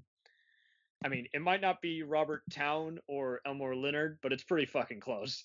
I mean, it's eh, these guys live and breathe noir for even though they come from totally different TV shows. You've never even expect them to have this kind of voice. They definitely speak speak it. This this is their definitely their number one favorite genre. And the stuff you like, you tend to do a wonderful tribute to. So Yeah, it feels almost like this was a um not necessarily a vanity piece, but like a uh you guys did so good on this other series. Why don't we give you this that you've been wanting to do forever? Like this feels like Yeah. the this We feels like the, together, the passion project. Yeah. Like, okay, yes, you have to do like seven more seasons of The Handmaid's Tale, but we'll give you this reprisal. yeah, that's all you can ask for. Is just because I think that's the other thing. So many shows go on so long that as a result, I mean, you've seen it one too many times with various long running shows where the actors are either bored or the material's just not the best. Just because they they've been doing it so long that they've gotten too comfortable to the point where they've worn out. And this is still fresh and new and uh, exciting enough that, that there's definitely enough energy, let alone life, to continue on. At least at least give it one or two more seasons, and as opposed to be every other show where oh we we've run out of character development, so we're just gonna have a crime of the week or a random killing of the week just because we're out of ideas. I think the later seasons of Sons of Anarchy really started suffering with that. Like when they started getting involved with the cartels and everything, it was like you guys should have ended this like four seasons ago. uh, I, I'm with you. And the minute I saw that Mayan show being displayed with Edward James Olmos playing once again a gangster after years of saying I'm tired of being typecast in gangster roles, is like God, you suck ups. He's actually playing the father of a gangster who's trying to get the his kids out of that gang. Uh, well, so Yeah. there you go. That's a compromise, but right, uh, but I, I get what you're saying. And actually, um, Mayans is kind of a breath of fresh air where you get to come back into that world, but it's from a different perspective. And I've Oh, actually enjoyed that first season so far. So you might want to well, give that a shot. good. Uh, I will definitely do so at your urging because I like JD Pardo, but he's been one of those actors that's kind of varied in various roles that I've seen him in. Like, so I didn't know that he would be comfortable enough carrying a show, being the leading man. But if that's the case, then he must have been comfortable or again you know sometimes the magic just happens you got an actor who may not be perfect or right for the part but for whatever reason they speak to the camera and are well used in that instance I, I do this all the time when I watch stuff like Sopranos or Law and Order. I see all these actors and they fucking suck, and then I see them on those shows I just mentioned, and I'm like, they actually worked well. So, you know, every set is run differently, and everybody can be used well. I mean, if I'm gonna take an infamous actor who kind of sucks, then I might as well have him play a shit character, or you know, maybe a failed actor, or better yet, just someone who's not funny who gets you know killed. You know, so I mean, you, you can good- use you can make good bad acting work. a good supporting cast um, that will give the proper reaction can really make your brooding, uh, strong, silent type work too. You know, you got to have the right That's person to play off of it, and you know, like that. That I mean, at least in the Mayans' case, um, they have this entire rich world that's already there. You already know about them, but what you actually get to see is like what their day to day is like, and how their culture sort of contrasts with the Sons and what their tables look like and what their churches are for whenever they're actually doing their meetings and their updates and stuff. And you know, it takes place like after Sons when the Mayans took over the cartel deal. So Yeah. There's a lot of border crossing and stuff like that going on, and it deals with a pretty good touchstone of the the modern day uh, put up a wall and make Mexico pay for it kind of horse shit. Oh well, then I'm definitely interested now if it's dealing with Sicario 2 level, you know, real life parallels. So no, Oh, I, yeah. I will- I will definitely check that out then. Uh, and it's funny that you bring that up because it seemed like for the longest time, Sons of Anarchy. Uh, I know the creator. I always forget his fucking name. He's married to Katey Sagal. Uh, Kurt Sutter. yeah, Kurt Sutter. Uh, he already kind of got a lot of flack because he would often come up with even more what the fuck level stuff on the shield that never really got resolved or just came up and then you forgot about a few episodes later. And it seemed like he kind of went all carefree. He went all out, and every once in a while, it would seem like he was just using leftover subplots. I mean, like he had the he had the same 49ers gang from the Shield on there as like one of the opponents that they would mention. So it's like it seemed like he was so comfortable kind of being a loose spinoff. Sometimes you look at the prisons and they're clearly showing reruns of the Shield in there. I'm like, God, that's one fucked up prison. if you're watching that show, and it's like if you leave prison, you're gonna get beat up by a cro- crooked gang of strike team cops. um, and so I, I feel like he definitely got a little too comfortable with himself there, and he just decided I'm just gonna use leftover stuff, and I don't care that it doesn't really mean anything. I, I just want to have gangs fighting, and because I know how to write them, because you know I came from that kind of lifestyle. So that's cool that they're bringing a whole new voice. There's like, okay, it's more than just gang warfare. It's about how they got into the life, uh, who they answer to at the end of the day. I do like stuff like that when you see people showing these different sides. Uh, have you by any chance seen uh, Yellowstone? Yes, I watched the first season of that I- with my wife. Oh, you're gonna love season two, buddy. Uh, It is. Oh my fucking god! I think I, I think I got about a dozen heart attacks just watching it. It was just so, just breathtakingly brutal. Uh, I, I will. even- I will admit the first season it meandered a good bit in the world building, but It a did. lot of folks probably very didn't. I, I feel like they needed to really explain a ranching lifestyle to a lot of folks that would be watching it, and then also a lot of people that would be all like into cowboy anyway, just wanted to watch the ranching lifestyle stuff. But it meandered a little too long with stuff on the ranch. But when season one finally started going off, and you started seeing all of the developments and why the characters are behaving the way that they are, and sort of like this organized crime branch style is really an interesting take. Um, I think it pairs well with what worked great in Longmire as well. Like I, I think those two you could watch them back to back. And how great would it have been to see like Longmire take on an evil rancher like this guy? oh, oh, better yet, uh, how about him and Raylan Givens from Justified? there you go. So then you'd have. I mean, I always joked how Longmire was like Justified, but without as many, you know, racist rednecks and just more Native American crimes. And again, much like the Yellowstone guys, just you know, evil land grabbers. So, um, but no, that that would be one clusterfuck. And hell, uh, th- there you go. Have Catherine even be marrying her way into the Yellowstone family, and then then things will definitely get interesting. But no, I, I definitely. I, I, I definitely had a few episodes that dragged in the strip club for me here in reprisal, but I definitely agree too that Yellowstone, uh, like episodes four through six, didn't need them. Didn't not not well uh, well performed, but like you say, just filler. Didn't need it. Could have been just six or eight episodes instead of ten. But no, season two blows it all out of the water. Is like all the stuff that they've been building up pays off, and then just all the other additional villains that they've added. Like they've added Terry Serpico, who's been in stuff like uh, Designated Survivor as uh, some madman terrorist guy, and then they had uh, Neal McDonough, the great Neal McDonough, another Justified native who's always been the go-to for just playing a shit-eating, grinning, you know, maniac. Uh, he he fucking chews the scenery in every scene he's in, but it's all merited, and I'm just glad that he's you know in that one as opposed to more of these pathetic you know superhero shows. Is like great. This is the Neal McDonough I've been waiting to see for a while, and uh, the, it, it really does do what my screenwriting professor when I was in college uh, definitely liked about stuff like The Shield, where again the stakes are raised. The, the characters can lose something as opposed to just you know do a dick measuring contest and see who they're gonna kill next. I mean, because like it goes like three different directions in one fucking season, so that that alone is worth the merit. And uh, you definitely feel like you're seeing more of the best of Taylor Sheridan's work, especially near the end. It definitely has a lot of the same kind of gray area, you know, military characteristics that you saw in Sicario and even Hell and High Water. So he's definitely season two raised the bar really well. I can't recommend it enough.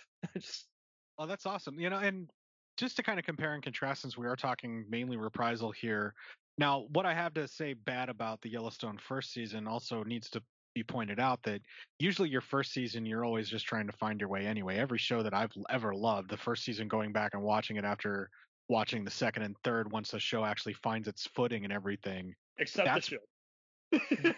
Okay, fair enough. The, sh- the show knew what it was from the ground up because Shawn Ryan is good at outlining every season to make sure it speaks for itself. Okay, but but you know, I totally can. Yeah, no, yeah, usually, right. The pilot usually- is often the weakest Yeah, bit of abstract that we've ever seen. yeah, usually the the first season is usually the weakest, and then once you get the world, once you get familiar with the characters, once everybody gets comfortable with what they're doing in their production, that tends to be the end of the first season. They get that wrapped up, and then usually the second season comes in strong and just really fucking goes for it for these types of episodic TV where it's an ongoing tale. So, I mean, Yeah. hearing that about Yellowstone after my initial feelings of like, well, this was great, but it did drag in certain parts and then kind of really looking forward to what we're going to get if we get a second season of reprisal like what that could be since they've got all that other stuff out of the way because it's such a strong solid one-off if it is going to be that like what could they even possibly do with a t- season two of this like where's that going to go I'm That's sure they're even intrigued. thinking that. They're probably shitting their pants right now, saying, "Fuck, what do we do?" You know, we've been uh, we've been working long hours, overnights, writing this, making it, you know, stick together well. A prequel wouldn't work because you know everyone's just aging way quicker nowadays. I don't think that would work. Well, maybe it could. Maybe you could have Earl and Cordell before they became, you know, the cleaners for her, before they became, before they became the monster ring. But we we did say how the creators have previously worked on the TV version of Fargo, which I thought was really good. So maybe they could, maybe they could do that. Maybe even add some of that same same off color humor that we liked about the Fargo show. Maybe even have some of the same comedic talent like Kate Walsh or Keegan Michael Key make a stop here. I wouldn't mind. the thing that the fargo show does really well is takes normally comedic actors and puts them in very menacing roles even though they're very silly Yeah. and funny they Mhm. still have a very serious like nasty overtone which is i mean that goes back to the original fargo with the coens they did an excellent job with that taking someone Right. like buscemi or even at the time peter stormare was more playing roles of a comedic nature too where he was always silly like the most i remember from him is this is russian space station don't touch nothing you know Yeah, no, no, that that's true, and it's like uh, uh, before he was in every other Coen, Michael Bay, or Prison Break post role, it seemed like yeah, it. Uh, I would have never known that he was a comedic talent because he's just ever since Fargo been playing all these psycho or abusive authority figure roles since. So no, very good point. I definitely feel like we could definitely have a lot of other guys sink their teeth into it, and I, I'm just sick in general of how everyone acts like a, a show has to win all the awards and everything. It's like no, people are sick of that. Did you ever see the show Banshee? Uh, I feel Um, like I've I know the title, but I don't know if I've ever actually watched uh, it. it, it, was a Skinemax show that was actually really good, and uh, basically it's as close as you're going to get to if the Punisher came into a town and he he does exactly what Catherine does, where you know, uh, except he's actually being an imposter. Like a sheriff dies in front of him, and he assumes his identity because no one's ever actually seen the sheriff, so to speak. So it's one of those. Uh, just wrap your head around it, and the implausibility actually works, you know. And so but it was also very noirish. Like it, it did a lot of just ex-con getting back from a failed heist, you know, post-prison life, and that sort of thing. So I definitely feel like this Reprisal could, even though there's somewhat different styles, they're still kind of one of the same in terms of they're a movie-esque show made for movie lovers, especially old school uh, 50s to 80s type pulp. So yeah, I'll have to uh, I- track that down then on your recommendation. yeah if you want uh if you want a mix of heist martial arts and mystery it, it's definitely gonna reward you it also has a lot of underrated actors like ivana milicevic uh ben cross yes ben cross from chariots of fire uh zeljko ivanek and I know Uh, Ben Cross as the other Barnabas Collins from the '90s revival. oh yeah. Oh that's true. Yeah no ben, ben ben's my I, I love ben to death. He's just one of those guys who it's easy for everyone to shit on and it's like well no he's a legit good actor. He's just eh, I don't I th- I think he has a very unique look and a serious intensity How about the voice? He can do Yeah. so many different accents. I've seen him in all these other otherwise schlocky low budget stuff, but he's done plenty of other cable TV stuff, and he's like, you know, he did a banged up job. Well, I mean, I, I was jokingly saying that, but like I love that '90s revival, and I thought he did an excellent job as um No, he a- good. as Barnabas. But there was another movie that was like a made-for-TV movie or something like that, where he played a vampire and was like super intense, and I'm like, why is he not? Why why didn't he get a role in like Interview with the Vampire? Why was he not like, you know, one of I those vampires? Like, because he's he ve- had a shit agent or something, because it seemed like he and uh, what's his name, who played the Wishmaster, Andrew Divoff, just always have been pretty well liked professional actors, a- many different faces, much like Rory Cochrane here, and. I don't know. I, I don't know what kind of offers they're getting, what kind of agent they have, but it's like they deserved better. They they needed to be at least a James Bond villain or have some other kind of crime or, like you say, vampire Oh. show on. Jesus, yeah. Now that you mention it, Ben Cross was cut out of cloth to be made a James Bond villain. Like he is just you just look at him and he's menacing. yeah, the closest you get is he's in the pre uh, Pierce Brosnan pre Bond role uh, as the main villain in Live Wire, but he's more of a Patriot Oh. Games Die Hard villain. I loved Livewire. That's the one where people get turned into bombs by drinking some kind yeah, of weird no, it, it's yeah, so ridiculous, but so weird and cool. yeah, no, it, it was a very well done, yeah, cable uh, uh, TV film from Canada, and it, it was made two years before Speed. that was blowing buses up. So yeah, yeah, it's it's also got another beloved uh, bad guy actor, Tony Plana, who every once in a while when I see him on a show making a guest spot, uh, you know, pl- often playing an army general or someone's dad, I'm like. But don't you remember when he was playing gangsters? we need more gangster roles from you, Tony. Oh, uh, we're, I'm so glad I'm doing another episode next week on cult actors because we're gonna name thousands of them. and yeah, there, there'll be plenty of Tony Todd, Lance Henriksen, and Bruce Campbell there. But we'll, we'll have plenty of other people like Debbie Rochon, who's been the go-to for being in any B Z grade movie. The closest we got nowadays is Jamie Bernadette. She she has come a long way, and I'm actually good Facebook friends with her. She is fucking awesome. She's just legit good actress, good writer, good producer. Come a long way since starting s- bullshit for the asylum. So Well, I mean, there's a lot of decent actors that end up doing stuff for the asylum, yeah, basically for kind of like a paycheck. Is one of them, unfortunately. yeah. Well, and like, I mean, like, I'm a I'm a big fan of DJ Qualls. Like, I really liked that guy because he's always kind of Yeah. awkward and silly, but he always finds his niche. And like having him be like Citizen Z and Z Nation was like the thing that kept me watching that show. Like, I really dug him in that. And I know a lot of people like to shit on the Asylum, but like what they're doing is no different than what like Roger Corman's Factory was doing. They're just more blatant about it, where they're literally like, "Yes, it's like that movie. We've even named it Transmorphers." that is a good point. Everybody does like to act like, oh, Roger Corman, you know, they buy into his bullshit that he made a bunch of people's careers. It's like, well, that's half right. Yes, he gave them their start, but he didn't pay them well. He certainly No, definitely he- stopped using them after he was done with them. So, I mean, that's kind of why I prefer Charles Band overall because he just ate it all up. He's like, yeah, I'm doing killer doll movies. I'm doing wacky movies with my buddies Tim Thomerson and Jeffrey Combs. I'm, and but at least he had all this merchandise to back it up, and it's and it was a family run business, so you had that kind of little extra love as opposed to Roger who just said, hey, I'm going to use stock footage and remake my own bullshit and make it even shittier. or take like seventy thousand dollars out of the budget for Rock and Roll High School to get storm shutters put on its house. Oh my fucking god! Uh, Yeah, and just other just absurd stuff. And he's he always goes, "I regret not making Easy Rider." I'm like, you should regret not making Easy Rider, you stupid shit. that was great. But then again, it didn't need you. It was a legit good movie, and all you did is give Peter Fonda the cameras. I love and respect Corman as a director and as a filmmaker when he was making his own films. Yeah, I Fast, am the 55 Fast and Furious is actually really good, in my opinion. I I am not a huge fan of Corman as a producer and as a uh, as a filmmaker, other than a lot of the films that came out of his stock whenever people would rise above whatever like limitations they were given and make something incredible. But yeah, Yeah. he was he was really good at finding talent because he was able to just hire folks and I, I mean like again we're we're back to talking about like a lot of these kind of like low budget B movie factories like the Asylum, but Which I think that's Reprisal is kind of like a better version of, you know, like it is kind of a low rent biker slash noir, but done way better, you know. yeah, there's it's actually it's, ver- it's very dedication much to it.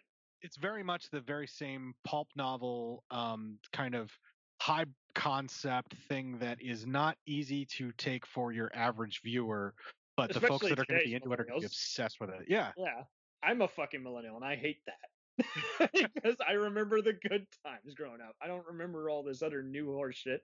When someone names me this new actor, like, oh, the new guy who's in whatever Marvel movie, I'm like, and why should we give a fuck? You know, it's like No, Yeah. I, I, you can like it all. You can, you really can if you, if you want to. I But like I, it I, all, but I mean, it's so hard to even keep track of some new names because I mean, we're seeing indie films be just churned out by the dozens to where it's getting even harder, even with streaming now, to even keep up with it all.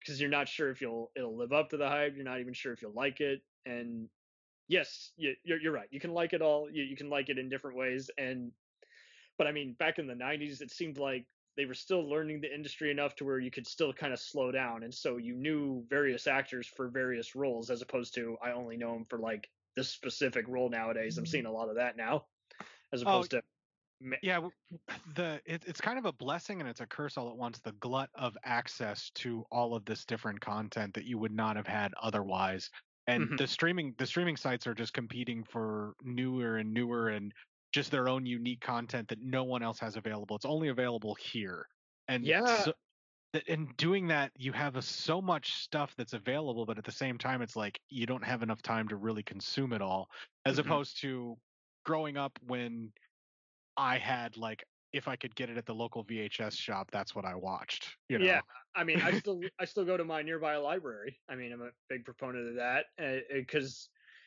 yeah i mean and we're still having the people who are doing the whole physical media versus streaming media and i'm just like just be happy that there's an option guys i i, I used to be so sick of everyone doing the whole dvd v- versus vhs war and to just have dvd blu-ray 4k or streaming that that is a blessing alone there doesn't have to be just one My argument for DVD versus VHS was always better picture. The same thing with my argument for Laserdisc over VHS.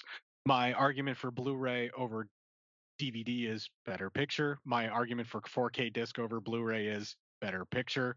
I don't really care that much about the features anymore because in a lot of cases I just want to see the film. If I'm collecting something on physical media, it's because I want to get it in the best possible quality I can get my hands on so that I have it and I know that I'll have it. The stuff that I stream tends to be things that are if it's available, I'll watch it on streaming great. If not, you know, whatever. It's sort of like a, a time filler thing. Like I'm sure that if somebody brought some type of physical media over to my house with a reprisal and I watched it and that was the only way I'd be able to get it is through some type of physical media, I probably would have purchased it. Um, it's getting but a little more complex now because now it's like TV shows are only put on DVD unless they're an HBO or Showtime show. Then they definitely get a Blu-ray upgrade. But uh, it's getting even more annoying how sometimes the, I mean, like they fucked up the whole Terminator transfer on the Blu-ray. It just darkened it to where I can't see shit. But then there's then there's other Blu-rays where I'm like, I'm glad that because otherwise, you know, this is an out-of-print VHS movie. that there's still some stuff that they'll definitely never release on Blu-ray just because it's just always been a DVD or VHS only thing, and it's just getting annoying having to just kind of justify it all, let alone pick the most affordable way to watch it, let alone the best way to watch it. Because, like you say, there, you know, picture is does make a difference in enjoyability. So, well, and I'm I'm such an avid fanatic for this kind of stuff that it's I will upgrade just because I know it looks better and I'll I'll do the research, but you know, like I, I mean, like I don't need 75 copies of The Evil Dead just because they keep putting it out. Like, give me the best, give me the best quality transfer that I can get my hands on, and then when you can prove to me that your 4K scan of an 8 millimeter film is better than your 2K scan of an 8 millimeter film was, then yes, I'll go for it. Which coincidentally, I didn't think that was possible, but I did see in theaters the 4K scan of Evil Dead that they cleaned up and you know all of that kind of stuff. They still left the film grain and all that kind of stuff in, but they rescored it Mhm. and all of that and it was Oh, incredible. I could I couldn't believe how it looked. You know, I Mm-hmm. d- I didn't I wasn't a huge fan of the rescore or anything like that, but like I was so amazed at how they actually made it look. Like I, I couldn't believe that they were able to get that much image off of an eight millimeter film stock that Yeah. was shot the way that it was. You know, like I just I couldn't believe it. You know, and then like Mhm. it's it's some of the same things too. If if I can get the best quality picture I can of a film that I love, I will buy it several times. I have multiple copies. I talk about that all the time on my podcast. So You do, yeah, and you do a good job, especially when you're looking for the obscurest of the obscurest, you know, giallo stuff. yeah, it's you you you you have to really do your research because like sometimes someone will get a print overseas that they'll do a brand new 4K scan of something that's like not necessarily the original negative, but maybe it's the interpositive. They'll clean it up better. They won't put any of the DNR on it or anything like that, and it'll look amazing. But then someone like a Shout Factory, say here in the states, will release it. But what they do is they just go out and grab the 2K scan that's already here in the states, and they don't bother trying to get that new source. You know, but I'm not saying that they lie about it, but they just don't they just don't do it. So like you have Uh-huh. to you have to make sure and sometimes I wait for like the blu-ray.com reviews where they'll show you screen caps where you can compare and contrast because Uh-huh. sometimes sometimes like I'll give you a really good example. One of the one of the copies I have of Hellraiser on Blu-ray, and I'm not going to name the companies here, but there's like a six dollar Blu-ray copy I have of it that was a Mhm. brand new transfer that's in 2K, and then there's another one that came possibly in a box set from another company that was purporting to be like you know a brand new 4K scan and all of that that then is get downgraded to 2K, and the Mm. six dollar one that was scanned originally in 2K actually looks better to me and you know is is a better transfer than the one that's in 4K. So you have to do your research and you have to be careful. But the reason I bought the box set is because two, three, four, and all the other ones that were in that box set actually look better than any of the other versions that I have. But you know, that's how it goes. Yeah, it, it does seem like a gamble half the time, and it's even like when you get those DVD or Blu-ray, you know, triple or you know, cinco packs, where it's like, if if there's at least three good movies on here, it's a good buy. If all these movies are shit, it's a it's a shit buy. And if they all look terrible or like crappy, you know, VHS transfers, then we're definitely in trouble.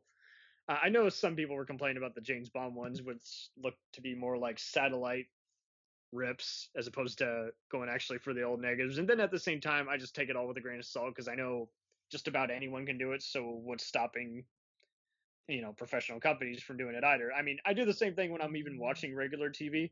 I can tell, you know, some of this stuff, especially the CBS stuff, seems to be filmed on either Sony cameras or even Red cameras.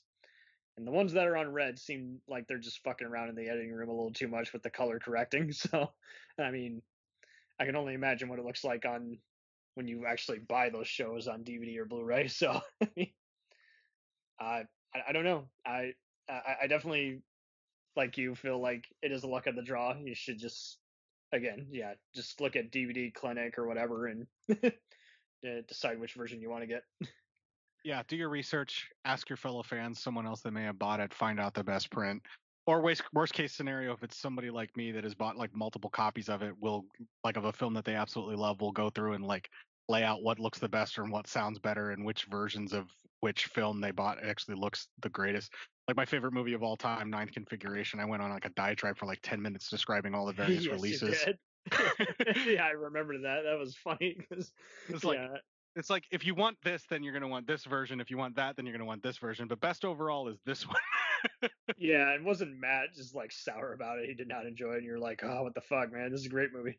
no, no, he that was one that he actually did like. So Okay. we're good. There's been plenty that uh my taste and his taste are, are very um s- very much uh, mutually exclusive Uh, sometimes, but I love it when he takes the sound clips and you're like, that's a terrible sound clip. Get a better one for me to use. yeah, he's gotten better at it though. oh yeah, I, I could tell you're giving him less shit now. So. or either that or I just gave a less fucks about it. I'm like, whatever. The sound clips aren't why people listen to the show. They're listening to the show for us to give each other shit, so it's fine. yeah. Whew. Well, thank you ever so much, uh, Cort, for being on here. Uh, would you like to plug anything, including your own Cinema Psyops podcast? Uh, yeah, it's real easy to find Cinema Psyops. You do a Google search for Cinema Psyops, you're going to find everything. Our landing page for grabbing the episodes is legionpodcast.com forward slash cinema dash psyops. If you're in the iTunes, uh, or I should say Apple Podcast app, if you do a quick search for cinema with a space, we're like the fourth one down. So not Hey, hard to find. No, yeah, great. I, I'm actually really happy that, that that popped up when you did the search. We're like the fourth entry down for just cinema because there's so many other great podcasts that start with cinema or reference cinema in some way. So um, yeah, and if I would just say go to legionpodcast.com. Uh, there's a bunch of other amazing podcasts on that network. I'm proud to be a member of that that network. But Yeah, I'm trying to get into find it. us. I gotta I gotta prove my worth. Uh, Actually, it's I not- talked, to, it's not that it- hard. Okay. No, it, it really isn't. You just have to not be an asshole and just like get the right timing to where Bo's looking to add somebody, and you'll be fine. yeah, because I tried last time and I think he was in the he was going through a medical treatment, so I'm like, okay, I'm gonna wait wait till summer and then I'll contact him again. Yeah, there's Yeah. uh, always a time where he's kind of looking to add shows and stuff like that. And I mean, that's um, how I joined the Action Elite when I first started reviewing for them. They were just looking for other people, and then they're like, "We're good," because the other people we got, they're too dry. They have no sense of humor. We're looking for that. I'm like, okay, perfect. Well, you know, you just put out some feelers and see how he's he's feeling about it. I can't really speak for him too much. All I know is that I had an advocate to get me on there, and a couple other folks that really wanted me to join. I was Legion adjacent for like ever until finally I was like, um, what if he rejects me? but you know, Well, I, I that's had what I noticed is a, a big thing in general. Just it's the same as thing as getting a job. You gotta understand what they're looking for versus how you even got it. right, and I have. place. I, I, I, we like to joke that, uh, you know, that that's the biggest mistake that Legion ever made was bringing us on the show, like on their on their network. But I, I think it's actually been quite a good fit, and I, I think we've uh, we've we've coexisted quite well, and actually have helped to build each other's uh, worlds a little bit better. And I'm I'm I'm really glad to be a part of it. So I don't know. Hopefully, it'll work out for you. Well, and then uh, I mean, I discovered uh, you guys through "They Must Be Destroyed on Sight," which again I swear by, and uh, as well as, I mean, those guys I saw them I think promoting a lot for the Midnight Movie Cowboys, which you know I stopped listening to because I wasn't on the same political page. But uh, I mean, I used to like listening to them because they were so funny. But uh, yeah, it's the same thing. How just one person puts in a word for another person, and so you see how I discovered you. It's just one person, another person, a friend of a friend of a friend. so. Yeah, Lee's been really good to us too. He's been extremely supportive, and I try to support back for both Lee and and Daniel and Paul. Actually, um, am I missing Uh, anybody else on that show? I don't think so. That's the three main ones. Sometimes uh, Jack Graham Dan- shows up. Jack Graham shows up and uh, Daniel, and then there's uh oh who else? Uh, oh Greg is always fucking hysterical. Oh yeah, he's in more in the Cape shit stuff, right? uh, that and he's just like, hey, yeah, if it came out of someone's ass, I'm eating it. I'm like, what the fuck, dude? You know, just so much fucked up shit, kind of like uh, Matt on the on yours. Yeah, that's one of my favorite things in the world is to play back a clip of Matt saying some horrendous shit Uh, that he thought all he could cops just. are dummies. Fuck you. Fuck your cops. Uh, You should just put in some other Dave Chappelle stuff or some shit. Yeah. Fuck your couch. I'm Brady, bitch. Oh. No, thank you ever so much for being on here, Cort. Uh, it's been a long time coming. Glad we finally got to make it click. Yeah, I'm glad for- it worked out. This was a lot of fun. I look forward to the next messed up, demented porn slash cannibal slash Italian ripoff that Uh, May is May is fastly approaching, which means May Mate for anyone that knows. oh, may may the may the Schwartz be with you. That's a good way to end it. Uh, yeah, I mean, well, anything better than a dick joke? I, I don't know. Usually not. That's what my bread and butter is for my show. yeah, this is true. If it's not joking about sex life, then it's joking about you know every guy's favorite thing to joke about. oh, uh, either that or get political. I've already gotten plenty. plenty ugh, I can't speak today. I already got plenty of political riffs throughout the last few episodes, so I think everyone's political out. Yeah, I try to keep that away and make my show as much of an escape as possible, and try and direct it all to Legion's so- psychosomatic Well, cast you for do a my good political job talk. of you do a good job of just kind of hinting at it. It's like, oh, kind of fucked up like in today's world, you know, and just leave the rest to kind of speak for itself. I, I kind of try and do that, and then there's other times where it's just sometimes someone else brings it up, and then I just bite it, bite the bullet, and say, yeah, you know what, I'll just my two cents on that. oh, you should totally. I wish I could get you here for an episode of the Two Guys One cannot because I swear you guys are all cousins, just all with the same kind of mentality. Well, if I ever need to flee north, maybe I'll have a place to stay. oh well, I just mean in terms of the same kind of what the fuck kind of news. Uh, uh, they mentioned is very mu- very much akin to this other fucked up stuff you guys find. just it's just one in the it's not one and the same, but it is part of the same kind of um shtick, if you will. and God, we're we're lucky if we can even get a word in that makes any. I mean, it makes sense, but it's still kind of jumbled thoughts in a way. Oh, editing how I love you so. It saved my ass more times than I can count. Uh, when when you met, admitted this, like you're using Final Cut, I was like, yeah, fuck, I'm still using iMovie. Oh yeah, I'm just quicker on it. That's why I started using it to cut the audio. That just I had it around and I decided to use it.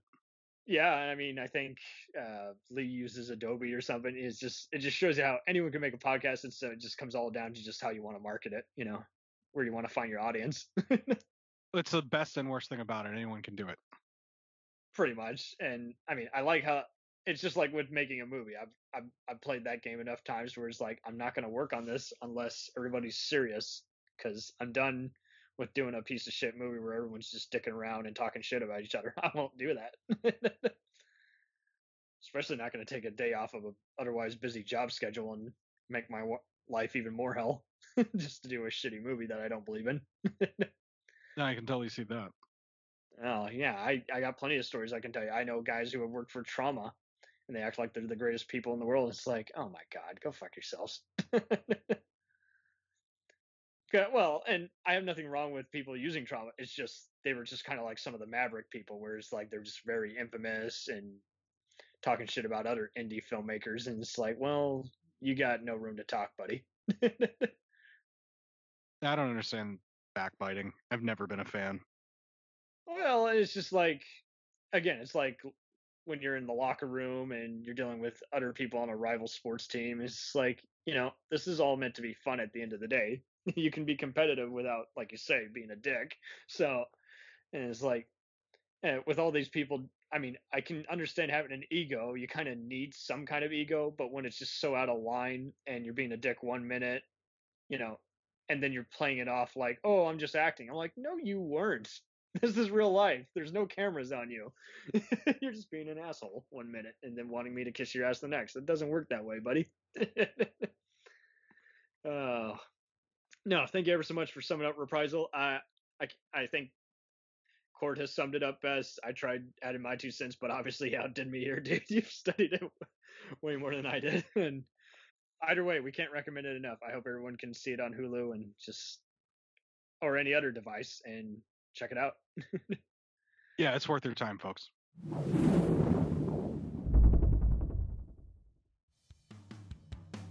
The Jacked Up Review Show can also be followed on Facebook on both the page and the group. Feel free to chat, leave questions, make requests for future episodes. You can also follow us on Instagram and Twitter. Thank you so much for your various support, and we'll continue to entertain the hell out of you. Till then, take care.